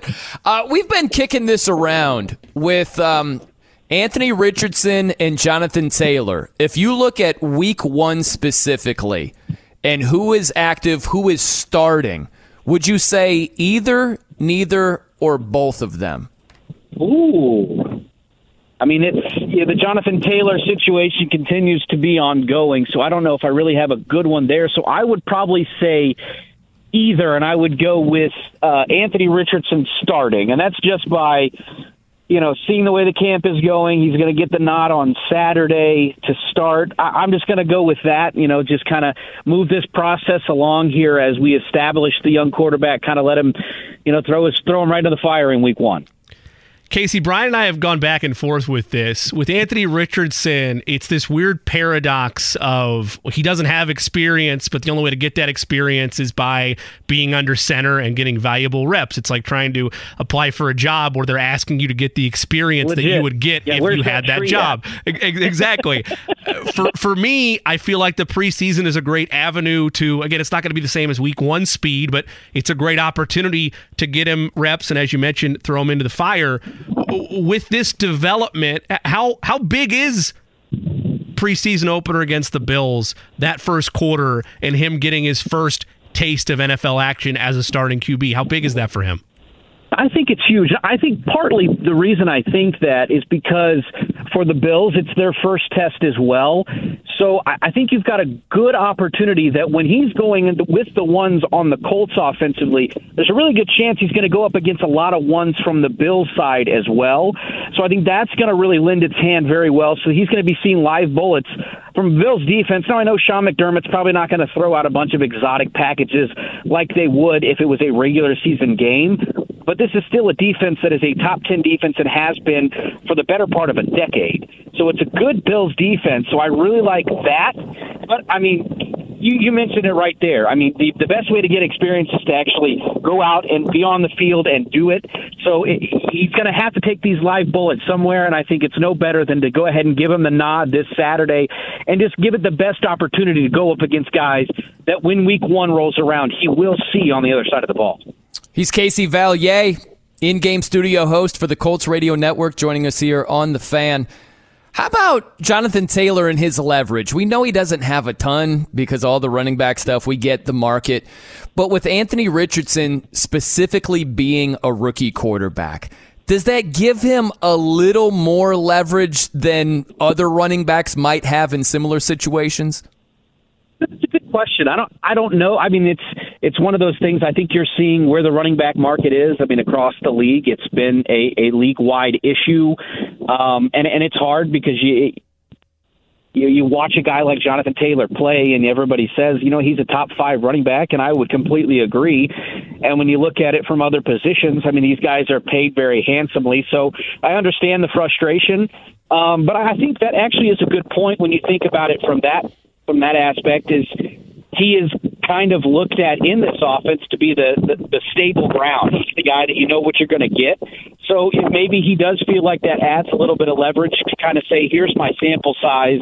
You don't have to worry about me, and I can kind of help the rook kind of get going up to speed. So I would say he probably does feel that way, and I would agree with that in some ways. On an unrelated note, I've just realized that I have two people that draw the ire of, I assume, most of their friend groups, because you both are green bubble messengers in terms of your phone usage. Yeah, so, Team Android, baby. Just wanted to have that connection for you guys there. Hey, we're united, okay? Hey, we are small, but we are strong. You know what I'm saying? I'm one of those that I struggle to change. And, I've had an Android for so long, back when it was a Razer and all that stuff. And that's the phone I've always liked, is non-Apple. And I'm the same way when I look at a Mac computer. I couldn't tell you how to do anything on there, and I'm standing true. We're standing strong. Going to be Androids forever. I'm all for it. Look, I admire it. I respect it. It's blissful ignorance that just makes me smile. Anyway, Casey Valliere joining us, broadcast coordinator and in-studio host for Indianapolis Colts. When you look at all of the fog that has been created around camp with Jonathan Taylor's saga and Anthony Richardson, it's easy to lose sight of the other ongoings at camp and how valuable this opportunity is for this first preseason game for a lot of position groups. What has been overshadowed the most in your mind, or what's a story going into this first preseason game that isn't getting the type of magnifying glass coverage it would because of all the other big storylines that are happening around camp? I think one of them, it's the camp and OTA combination we've seen out of Kylan Granson. I don't think anybody's giving as much hype as what he probably should have, because he has really had a great spring, and he has turned it into a great start to camp. And if you look at the tight end room right now, I mean, on the sidelines today not practicing was Mo Alley-Cox, Jelani Woods, Drew Ogletree, and Will Mallory. You look at the depth chart, if you had to put top five, those are probably four of the top five in that group outside of Kylan Granson. He's been a guy who's been active, he's been healthy, and he has been very he's shown how important he is to this offense, especially Gardner Minshew and Anthony Richardson. So he has been a guy that's really shined. I think Alec Pierce has shined in that wide receiver room. Not a lot of buzz going on in wide receiver room, which is really good. A lot of healthy bodies. Michael Pittman's been out there every day. Alec Pierce has been out there every day. You're seeing a lot out of youngster Josh Downs. Cornerback is probably an area that hasn't got as much love, just because you came in and Juju Brents wasn't practicing yet. You had all the loss from last year, so you thought that would be a little bit more highly looked at, and it's kind of come into its own. There's been some flashes from some young guys, and you've seen some other guys like Darryl Baker Jr., who was a practice squad guy here last year, really shine. Dallas Flowers seems to be taking another step. So there's a handful of areas that when I look on Saturday that I'm going to have my eyes kind of glued on. It's going to be at tight end. It's going to be at cornerback. It's definitely going to be at running back. You got the Jonathan Taylor situation. Zach Moss is out. So you sign a guy like Kenyon Drake, it's going to definitely add a veteran presence, but there's going to be some areas I'm going to definitely watch for. But I would say those are kind of areas that have kind of flown under the radar, and maybe it's a good thing, but, you know, I don't know. It's one of those things that we'll continue to watch as that evolves through training camp. You know, Casey, we get that it's important for obvious reasons that the rookies look good in preseason action as we get closer to the regular season. Put the rookies aside. What else would you say is important to see in this first preseason game for the Colts against the Bills as it relates to the regular season? Yeah, I think the biggest thing, and I thought Shane addressed that today when he talked to the media. One of the things that he mentioned was he wanted to see the guys keeping, you know, not turning the ball over and making the right reads. So, yeah, you can look good and do everything, but I think mainly show that you have an understanding for whichever playbook, whether it's offense, defense, that you're in the right spots, but also making sure you're having the right reads and you're just being smart, because I think we would all agree that this year is going to be a trying year in a way, because you've got new quarterback, new head coach. Your expectations are a little lower. So I think the best way to grow on those expectations is take care of the controllables. Do what you can to not put yourself behind the eight ball. So offensively, not turning the football over. On defense, trying to create as many turnovers as you possibly can. It's going to keep you in the game. So I think that is one of the things, looking at it as a collective on Saturday, is ball security, both sides. If the defense can just get their hands on some balls, and offensively you can just hold on to the football, I think that is probably the most important thing. I mean, definitely you want to come out of it healthy, but I would say that might be my most important thing that I'm looking for when it comes to this weekend. Casey, how focused should we be along the offensive line? We've talked about what Tony Sperano Jr. is trying to rebuild here in Indianapolis. And again, I know it's probably only going to be, you know, a handful of series, or maybe they get the whole quarter not as well with Anthony Richardson. Who knows? But we know that he's playing with the ones.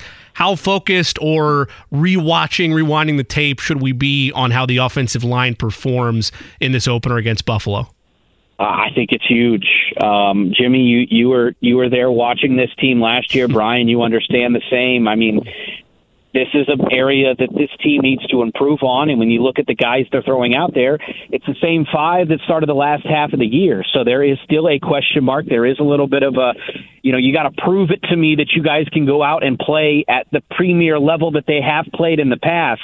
So it's definitely an area you have to look at. And especially when you have Anthony Richardson there, his offensive line is so vital in his growth and how he can take that next step. So it's definitely an area you have to look at. I don't know if you talked about rewinding the tape. I don't know how much we're rewinding preseason week one, but it's definitely something that you're going to take it to the drawing board, and we're really going to see how much they grow from Saturday to next Wednesday and Thursday when they have joint practices with the Bears, because that's going to be another set of tests that they're going to have to go through.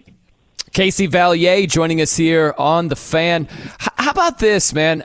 You know, Michael Pittman Jr., where do you stand on his contract extension? Because the Colts could think of it where, hey, instead of extending him right now, which we could do, how about we wait until after the season? Because what are the odds that he puts up huge numbers with Gardner Minshew and rookie Anthony Richardson? If his numbers are down, maybe we get a little bit of a discount. We could use the franchise tag if worse comes to worse. Do you think they would approach it like that at all here? You know, that's a really good question because, you know, if you look at history, it's one of those things that this regime has kind of paid those guys early. It's one of those things that these guys are getting extensions early, and Pittman would fall into that category. So I'm not saying I'm not surprised he hasn't received one, but in some ways I understand that logic too, because you want to see what happens. Last year he would agree that it wasn't his best year. He had a career high in 99 catches, but it was under 10 yards per catch. He was under 1,000 yards. A lot of people might say it's based on, you know, what his quarterback play was, what it was, and that was part of it. So I think it might be one of those things where it's, hey, prove it to me. And I think that the Colts would probably agree. I know Chris Ballard is very high on a guy like Michael Pittman in all assets. It's, you know, the way he plays, but also kind of his mindset and that dog mentality he has. So I don't think he's a guy they're saying, you know, we aren't going to pay him. I think it's just kind of a wait and see. And at this point, I wouldn't be shocked if he does not get the extension prior to the end of the year. And a franchise tag, I'm sure, is fully on the table. And right now, the wide receiver market is booming. So I think that's part of the reason you aren't seeing a whole bunch of receivers being angry, because ultimately, if you go out and prove it, you're going to get paid. So I would assume Pittman falls in that same boat. Casey, from the top of the conversation, you mentioned how big of a test this is for Buffalo as well. It's their first real test here. As you've started to dive in and finalize the game notes for this one, we know we're not gonna see a ton of Josh Allen. We're not gonna see a ton of starters throughout this thing, but it is a Buffalo team that feels like they are right there and maybe pushed out of the conversation with Kansas City and Buffalo. They want to get back there. That's not going to change based on one preseason game, but what are you most looking at on the Buffalo side? Yeah, that's a great question. I think right now, in some ways, I would assume, because it's kind of a veteran Buffalo team. I mean, you look at, especially defensively, we aren't going to see Von Miller. I assume you won't see guys like, you know, Hyde and Poyer on the back end. Matt Milano, you probably won't see much of him. Ed Oliver just signed a big extension. So a lot of these guys, you kind of know what they are. I doubt, you know, they just signed Leonard Floyd. I don't know if you'll see him play. So I would say it's that depth part. If, you know, when you're looking at a playoff team, you know this, you watch football and all of a sudden week 16 rolls around and you're looking down at your roster and you're like, well, this guy's out. Who are they going to have fill in? I think that's going to be the biggest thing, because you always get tested. Your depth will continue to be tested throughout an entire season. So for the Bills, that's one of the things I'm looking for. I'm looking to see guys that I may hear his name right now, and I might not hear it again until week 13 and then maybe week 1 of the postseason. But I think it's a big thing for guys like that. So that's what I'm kind of focused on. I can't give you any names right now because, honestly, I don't know who they are. If you want me to be real, I mean, it's one of those things that a guy might shine who's their fourth corner. You know, Khair Elam out of Florida. He was a guy who didn't get much time last year. He was dealing with injuries. You got Tre'Davious White out there. That guy might be the guy that we're looking at going, man, this is a difference maker at their corner spot. So there's a lot of Bills players that I'm just anxious to see the depth that they have, because we know about their frontline guys. That's not something you're at all questioning. I mean, Stephon Diggs is a number one receiver in this league, and I would say Gabe Davis is probably a very close 1A if he's not a one starter. So you know about all those guys. So I'm just anxious to see the depth of this Bills team, because like you, I think it's going to be, you know, them, Cincinnati, and Kansas City fighting for an AFC crown. So I'm interested to see kind of who those back end guys are that are going to help them get there. Hey, man, Casey, great stuff. You crushed it today. You were Beatles-esque, I guess, right? You go with the perfect 10? Yeah. All right, I'll take it. I will take that all day long. If you ever throw me in that category, I might as well just go ahead and hang up the phone and go to bed, because that's a win for the day. There you go, man. Well, hey, have a great rest of the day. We'll catch you soon, man. All right, guys. Talk to you guys on Saturday. Thanks, Casey. Sounds great. There he is, Casey Vallier, Colts radio coordinator, in-game studio host for the Colts radio network.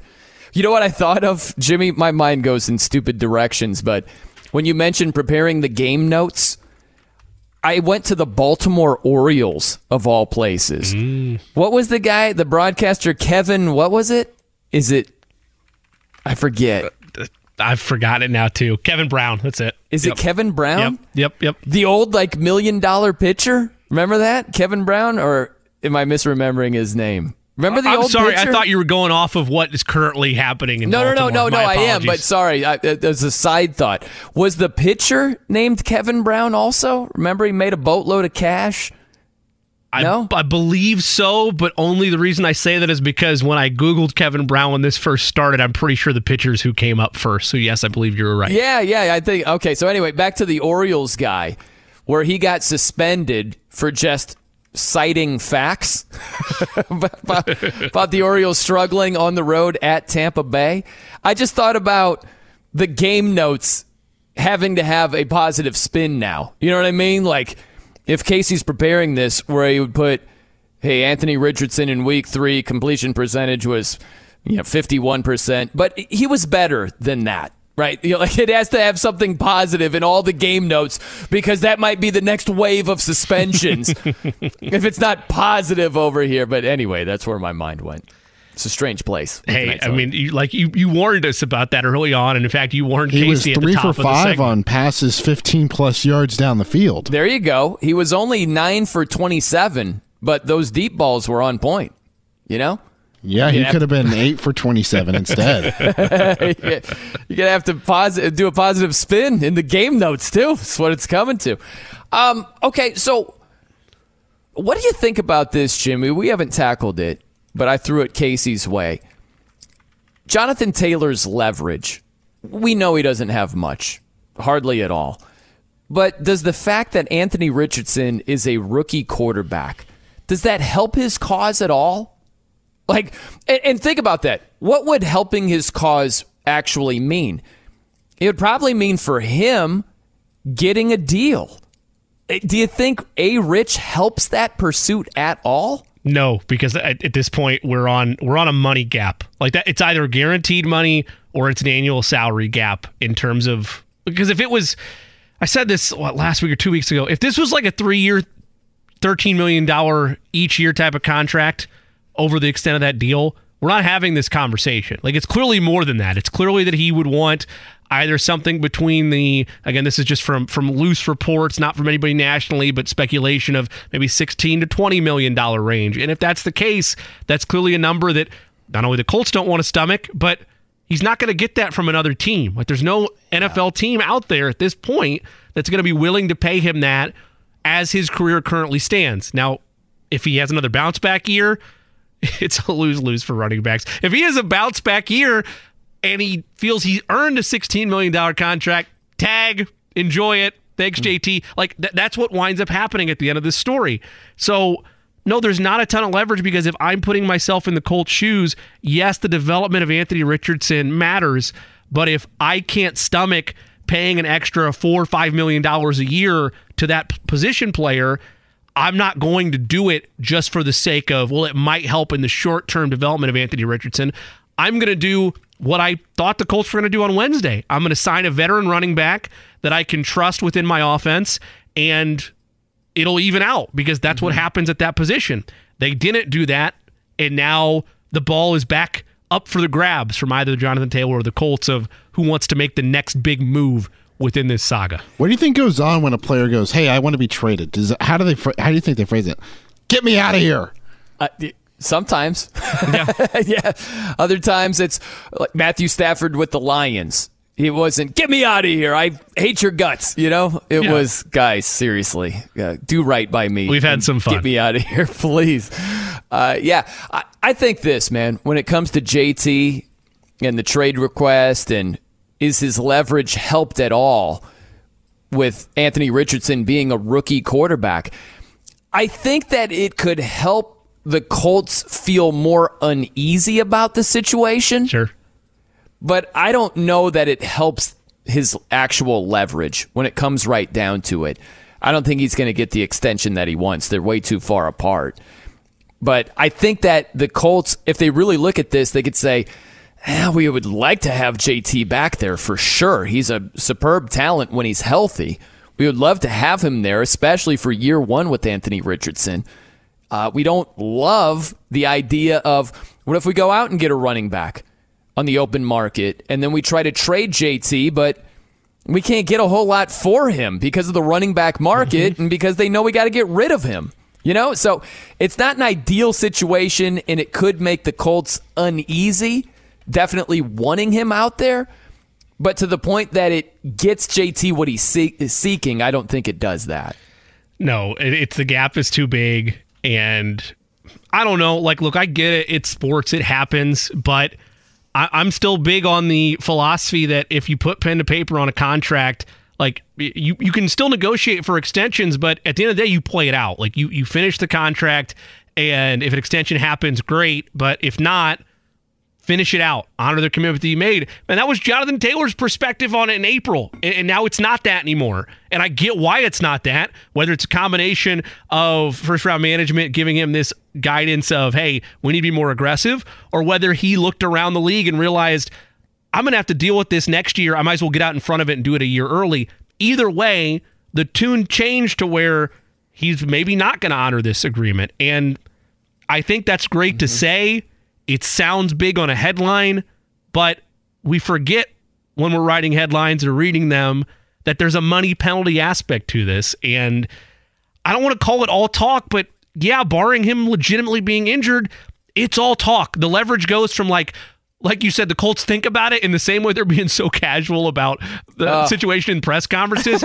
It's like, yeah, that might impact Anthony Richardson. Anyway, we'll see you week one, JT. Hope you're doing well. Like that you swat at it like you would a cat idly swatting at a fly. Like that's all it is, because you know he's going to be there week one unless he's hurt or unless he doesn't care about the financial consequences that would arrive. Yeah, again, we got to run it back with Shane Steichen talking about Jonathan Taylor, who's got an ankle injury and has requested a trade. Just acting like that's not even part of the equation here at all. Do you think he'll practice during camp? I'd like to see that. We'll see how it all plays out, though. Again, once he's cleared, he'll be out here. Once he's cleared, he'll be out here. Coach, hasn't he requested a trade? Yeah, but... come on. I won't do this a ton, I don't think, this year, but in Shane Steichen's defense, Jim Irsay did slam that door. So maybe in Shane's mind, no, like he requested it, but didn't you hear what the owner said? No, it's not happening. What are you, nuts? Like, so I don't know. It's either that or it is just, I mean, it is an ingenious arrogance PR move of knowing the entirety of the situation, how it's all likely to play out, and you're not necessarily intentionally stoking the flames or calling him out. You're just like, yeah, he's going to be back. Like, we'll see him when he's out there. He'll be with us soon. You know, like, what's funny? It's just ignoring the whole situation. Totally. We always talk about quarterbacks making quick decisions, and you got to process a lot of information, you know?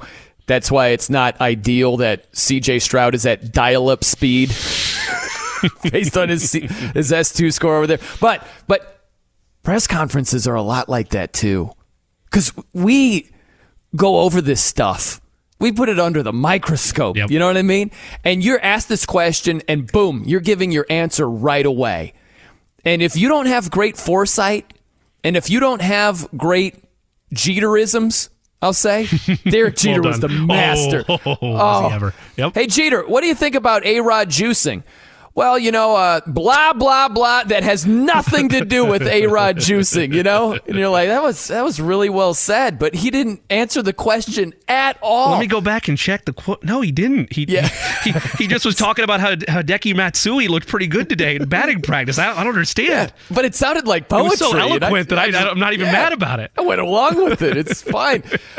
The old Lakers GM, Mitch Kupchak, he sounded like he was trying to defuse a bomb half the time when they asked him questions. And there's a reason for it, you know? Like, you really have to be savvy about not stepping in it. And it's so easy to do. Shane Steichen was taken. Listen to this. I'll get to the rapid-fire questions where it's just, it's one after another, where coach, what about this? Coach, what about this? Coach, what about this? And it was at the very end he had that note about Jonathan Taylor. Hey, when he's healthy, we expect him out there. Listen to the rapid-fire-ness, if that is such a thing, of these questions coming at Coach. You guys don't see him out here as part of his rehab. Is he rehabbing here on site or somewhere else? Like, I'll refrain from getting into that, but yeah. Do you expect him back tomorrow? Or? Yeah, if you don't see him back here, out on the field, it's because he's rehabbing. So what is his health status? I mean, because yeah, he's got an ankle, and he's rehabbing his ankle, and like I said, once the medical staff clears him and he's 100%, he'll be out on practicing. Has there been much progress, do you feel? Yeah. I think he's in a good spot, and we're going from there. Do you think he'll practice during camp? I'd like to see that. We'll see how it all plays out, though. Again, once he's cleared, he'll be out here. Okay, so a couple of things. Again, as we put it under the microscope, he said it twice, where he's like, yeah, when he's cleared, we expect him out here. And the other, my favorite was, I'll refrain from getting into that, but yeah. That's all we got. It was at the beginning. I have to hear that again. It's close. It's toward the beginning. We won't play the whole thing. Check this out. You guys don't see him out here as part of his rehab. Is he rehabbing here on site or somewhere else? Like, I'll refrain from getting into that. But yeah. Shout out to KB, Kevin Bowen on the question there. That's awesome. You can tell. I'm like, that's Holder. That's our guy, Stephen Holder, in there as well. Yep. Yeah. Yeah, I mean, like, and it's clear that it's just such a smooth sidestep for the first year head coach, because you could tell a little bit with that answer that, like, he is annoyed with the whole offsite, onsite questionnaire. Yeah. But like, he's rehabbing, but yeah. If he's not here, he's there. It was an A or B question, and he chose a C that he made up of. Yeah, I mean, he's somewhere rehabbing. Yeah, it's great when you don't want to give specifics. Mm-hmm. Coach, where's he at? He's not here. When's he going to be here? Well, if he's not here, he's there. Where's there? It's not here. Like, who's on first? That's what he's doing, yeah. All right, coming up next, some wild predictions and just a great, great NFL story. We'll get that to you as well. I'm Brian Noe. He's Jimmy Cook. It's 93.5 and 107.5 The Fan. I'm Brian Noe. He's Jimmy Cook here on The Fan. So we got a lot going on over here. We've got a great NFL story. I love this one. So Miles Jack, you know, the linebacker, he thought he was going to retire and either go to electricity school or plumber school. He's like, I was going to start my own trade, begin with schooling, and then he got a phone call from the Eagles. And they're like, hey, how about you play for us, though? So he signed a one-year deal with the NFC champion Philadelphia Eagles. So electricity and plumber school is going to have to wait. I love that story. The best quote from all of this, when he was talking about the idea of, you know, he wants to enroll in a trade school like you mentioned, and he says, I like to work. I couldn't sit at home. I've been blessed to make a lot of money. I could retire and sit at the house, but I want to be innovative. And then here's the kicker. This is beautiful. I want this on a T-shirt. If a zombie apocalypse came, I want to be able to build something. Right on, Miles Jack. Let's go. If the apocalypse comes, I got to find Miles Jack, and I know that I'm going to have somebody that's able to build some shelter and keep us at least in some type of structure. I think that he maybe plays too much Fortnite. You know how you build stuff on the fly? Sure, he's like, this would come in handy during the zombie apocalypse, but... more power to him. That's awesome. How about this? These wild jet predictions. We got a couple to you. Just to refresh your memory, this is from Bleacher Report. Check this out. This one's not really a hot take, but the Jets are going to win the Super Bowl. Not really a hot take, but, Gangrene takes it on home. Hot knife through butter when it comes to the Chiefs, the Bengals, the Bills, all the competition in the AFC, whoever the NFC has there. No problem. Gangrene. Not a hot take, though. Yeah, I mean, it's just more of a fact that I'm staying out loud. But this segment you said was called Hot Takes before you came up to me 30 seconds ago. I just want to make sure the world knows this isn't hot. It's fact is what it is. Yes. We played this one, but it deserves to be replayed again. This is just top shelf. A lot of predictions that are really wrong. I'm a diehard Jets fan. 49ers and Jets in the Super Bowl. 24-17 Jets win. C.J. Mosley as the MVP. Yeah. Yeah, we go with the off-ball middle linebacker as the MVP. You know how you always ask me to, like, hey, guess the price tag on this, or guess how much money this guy was going to make, or guess how much money this guy bet on something. And I have a bad habit of either overshooting or undershooting those marks. Mm-hmm. That's what happened with this fan. Like, they said, hey, we need a hot take, and he couldn't find a middle ground. He had to go all the way in the deep end of, hey, this thing just came out of a volcano is how hot this thing is. C.J. Mosley is one of the MVP. Aaron Rodgers, the missing piece here? No. C.J. Mosley's got it. No. Sauce Gardner? Nah. Yeah, give me the guy who can't get on the field. As the Super Bowl MVP. We've had a couple. There's been, I think, 3 in the history of the NFL when we're talking about off-ball linebackers, like middle linebackers. I believe it's just Ray Lewis. It is Malcolm Smith. Remember with the Seahawks? He had a pick six of Peyton Manning in that beatdown, that 43-8 game. And there's Chuck Howley. I think that's it. I think that's all we got in the history of the Super Bowl. So odds are not great of that happening. Now, this is my favorite one. This starts off with a Dolphins fan and then transitions to a Jets fan. Is it this you? No, it's not me. It's not me. You'll tell the voice difference here, but listen to how this plays out. Jets worse than the Patriots this year. Nothing new because they're used to losing. My son's an idiot. 16-1. So his son, the Dolphins fan, is like, yeah, Jets are still going to stink. And he goes, don't listen to this idiot. My son, they're going 16-1. That is the dad realizing that somewhere along the way he stumbled and failed to make his son into a Jets fan. And he is restoring the family's good name by going 16-1 to try to clean up the mess of his son saying, oh, they're going to be bad, just like they've always been. Man, that's aggressive right there. Yep. But here's the thing. As we circle back to making the meaningless meaningful, Jimmy, we're looking at the preseason slate for this week in the NFL. And we don't care about the results this week because it's the preseason. But if you look at these matchups in these preseason games, who will win more regular season games, right? Mm-hmm. In these various matchups. Now, with that being said, crazy stuff happens all of the time in the NFL. And it's hard to see where it's going to be. But keep that in mind as we go through it here. How about, did we do Colts and Bills yet? I'm not sure that we did. I don't think we did do Colts and Bills yet. Between the Colts and Bills, who has more regular season wins? Bills +8. +8. I'm going Bills. Ah, man. That's one of my, playoff teams from last year that does not make it this season. A lot of people think that's crazy. It might be, but hey, I already broke that. I didn't factor that into this. This is a separate exercise. Whatever. Yeah. Like, you got to do what you got to do. Yeah, everything's not going to line up perfectly. We're doing this on the fly. I'm trying to hit one of these, okay? I'm just trying to get a W. I'm going to go Buffalo. Give me Buffalo +5. I think that. Yeah. You said 6, right, Jimmy? I said 8. 8? Oh, 6. Okay. You go, okay, Buff +6. Okay, let's go through this. Titans, Bears. That's close. I'm going to say Titans +2.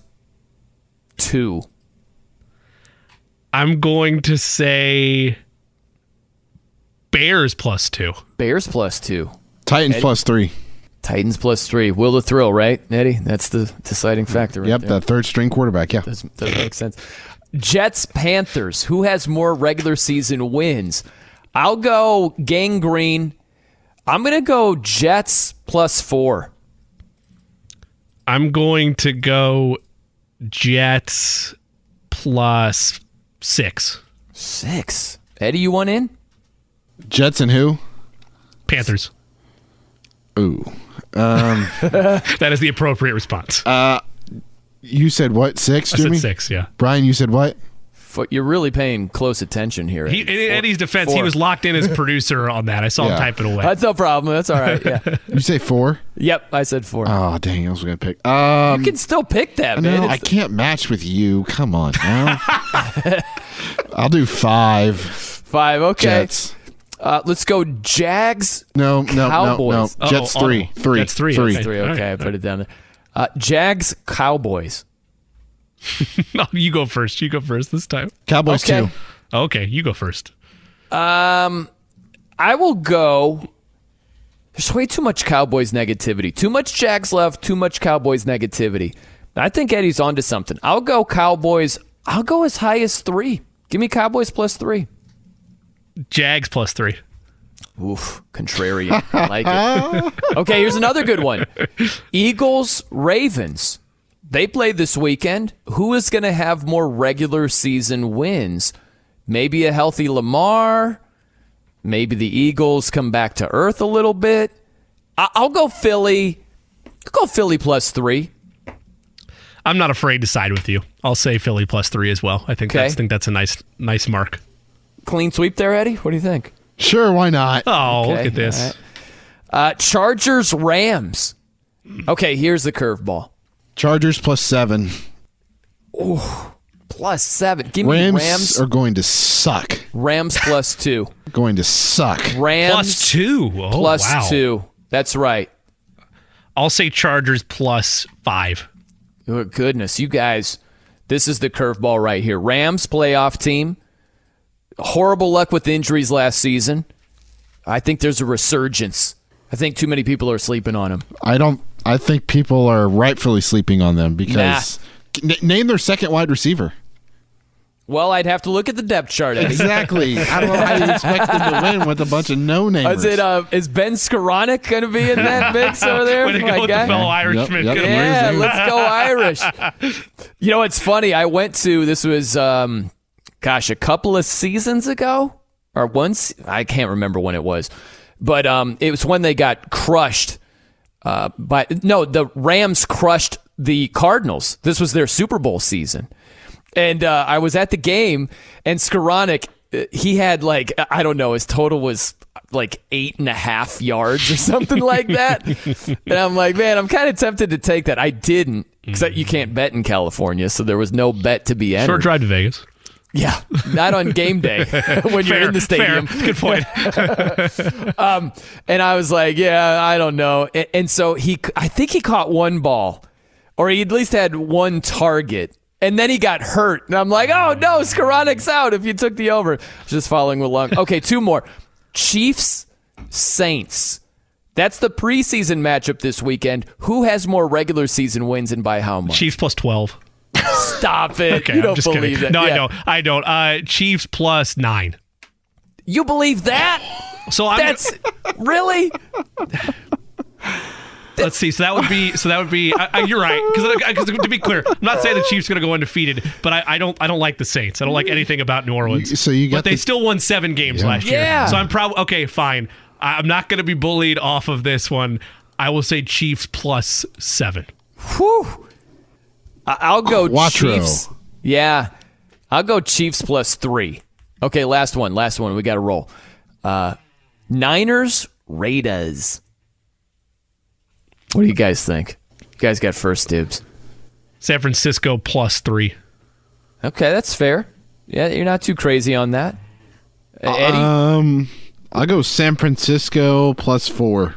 Okay, it felt like you were going to go a little bit more than that. I think the Raiders are going to stink. So I'll go Niners plus 3. But I think they're going to be a disappointment this season. I don't trust their quarterback position.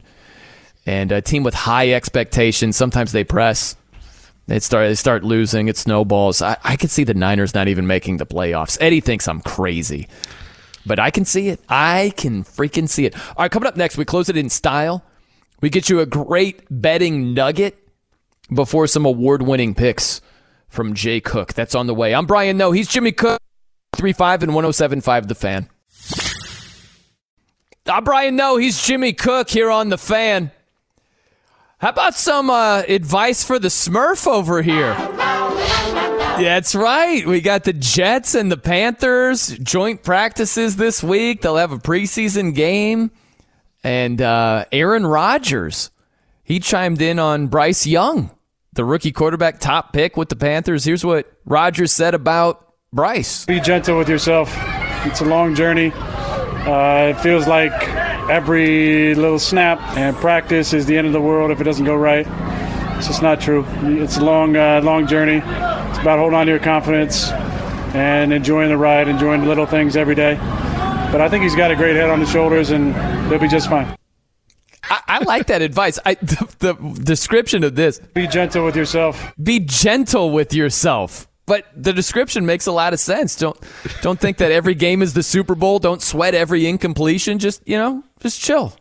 There's a lot of zen, relaxed, wise wisdom there. By a lot Aaron of ayahuasca Rodgers. Indeed. Right there. A lot of ayahuasca influence for certain.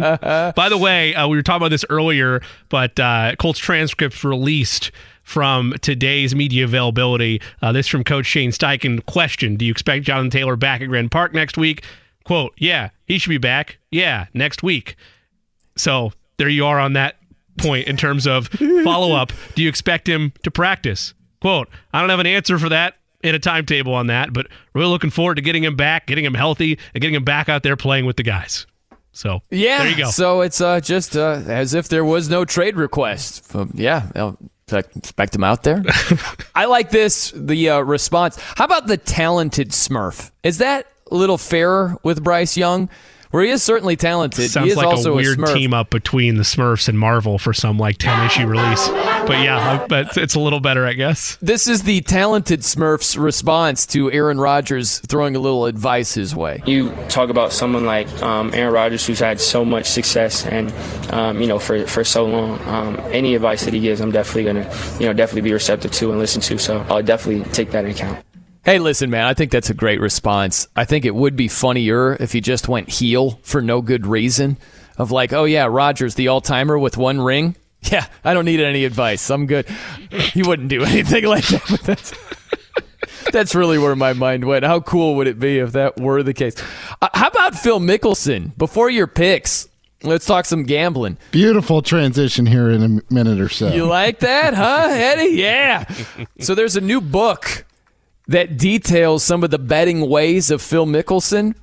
So apparently Phil bet $1 billion over the course of 3 decades. He lost $100 million. He even allegedly tried to place a $400,000 bet on Team USA during the 2012 Ryder Cup. That's aggressive. It is. That's to quote from the story as the writer of the book cites there, he warned him, do you know what happened to Pete Rose? You're seen as the modern-day Arnold Palmer. So, yeah, I mean, not a great look, if true. I'm not stunned with any of the gambling stuff with Mickelson, though, just because I don't want to say it's been common knowledge, but it's been widely reported, his gambling struggles, where he's been, and the jabs of how the Saudi money from LIV bailed him out of where he was from a financial standpoint because of his gambling habits. Yeah, allegedly, man, what if Phil came out and was like $100 million? It was more like 86. Get your facts straight. I wouldn't love it being out there how much I lost. Yeah. But I also think about this too. The percentage of what he lost, Mm-hmm. There are a lot of people out there that might have lost, 10, 20% of their overall savings, and it's, $20,000 or whatever. You know what I mean? Right. Like, compare that to Phil. He might have lost whatever the percentage is, and that's $100 million. So it's not great to lose at gambling, but, man, he had it to begin with, and he's still got a lot more of that. That's how I look at it. Is that crazy? Yeah. And look, he's been open to some extent about the gambling side of things, and you can only take people at their word for what that's worth. But he said he's put that behind him in terms of the gambling addiction that he's had, and it worked out in the end in terms of at least where his financial status is at right now, thanks to LIV Golf and everything. So, well, hey, let's hope that Phil is listening to this, and we can get Lefty some money here. Let's dive in. The Jay Cook Plays of the Day. This is me, all right? I'm not an athlete. This is my way. This is how I win. Today's plays of the day, it's all football-based. Two kinds of football, in fact. We'll start first with the preseason of the NFL. Give me the New England Patriots plus 142 on the money line over the Houston Texans. Also going to take the Seattle Seahawks minus 170 on the money line over the Minnesota Vikings. And in the Women's World Cup quarterfinal action, I'll take Spain on the money line over Netherlands. 3-0 yesterday, 7-3 on the week. Wow. Okay. Now, so key question, Eddie. Is there anything that you have? No, I do not have anything. Oh, too juicy tonight when you look at MLB. Wow. Not I'm a lot sticking of with that, and I'm not dabbling in preseason. I was all ready for the impromptu, intro. There. How about we test this out? Almost just off the cuff. How about I give you a crazy intro, and let's just see if your random pick in the moment hits. What do you think, Eddie? You up for this? Sure. It's time for Eddie Garrison to shoot from the hip and still earn you gobs of cash. It's time for Eddie Garrison's lock impromptu style of the day.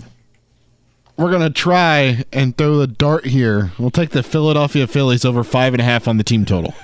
It's plus 102. All right. Nice. That's our dart. It's a dart right there. Let it be known it's a dart. Patrick Corbin on the mound, and he's a hashtag bum. I'm going to go with the hashtag Rays against my Cardinals today. I'm going run line. Give me the Rays in a comeback. They lost last night. The Cardinals having a hard time against the Rays. So I'll go plus 105 on the run line with the Rays right there. I like that one. Hey, by the way, Eddie threw this story at us. So Subway, they've received 10,000 people that sent in, signed legally. They changed their names so they could get free sandwiches, right? 10,000 people signed legally change names Subway so they get a free sandwich. Is that the actual story? Do I have that right? Well, it's free sandwich for life. Right? Did you see this original story when it came out a couple weeks ago that they were doing this promotion where if you legally change your name to Subway, I can't remember if it was you could get a chance to or if you would get Subway for life. So it's not just a one-off on a sandwich. It's like a free Subway for life type deal. What sounds better, Subway Cook or Subway No? It's got to be you. It sounds like you're saying no to Subway. I would agree. Yeah, yes. Hey, Subway Cook's got to be the way to go. Say yes to JMV coming up next. Had a lot of fun with you. Keep it locked right here on The Fan.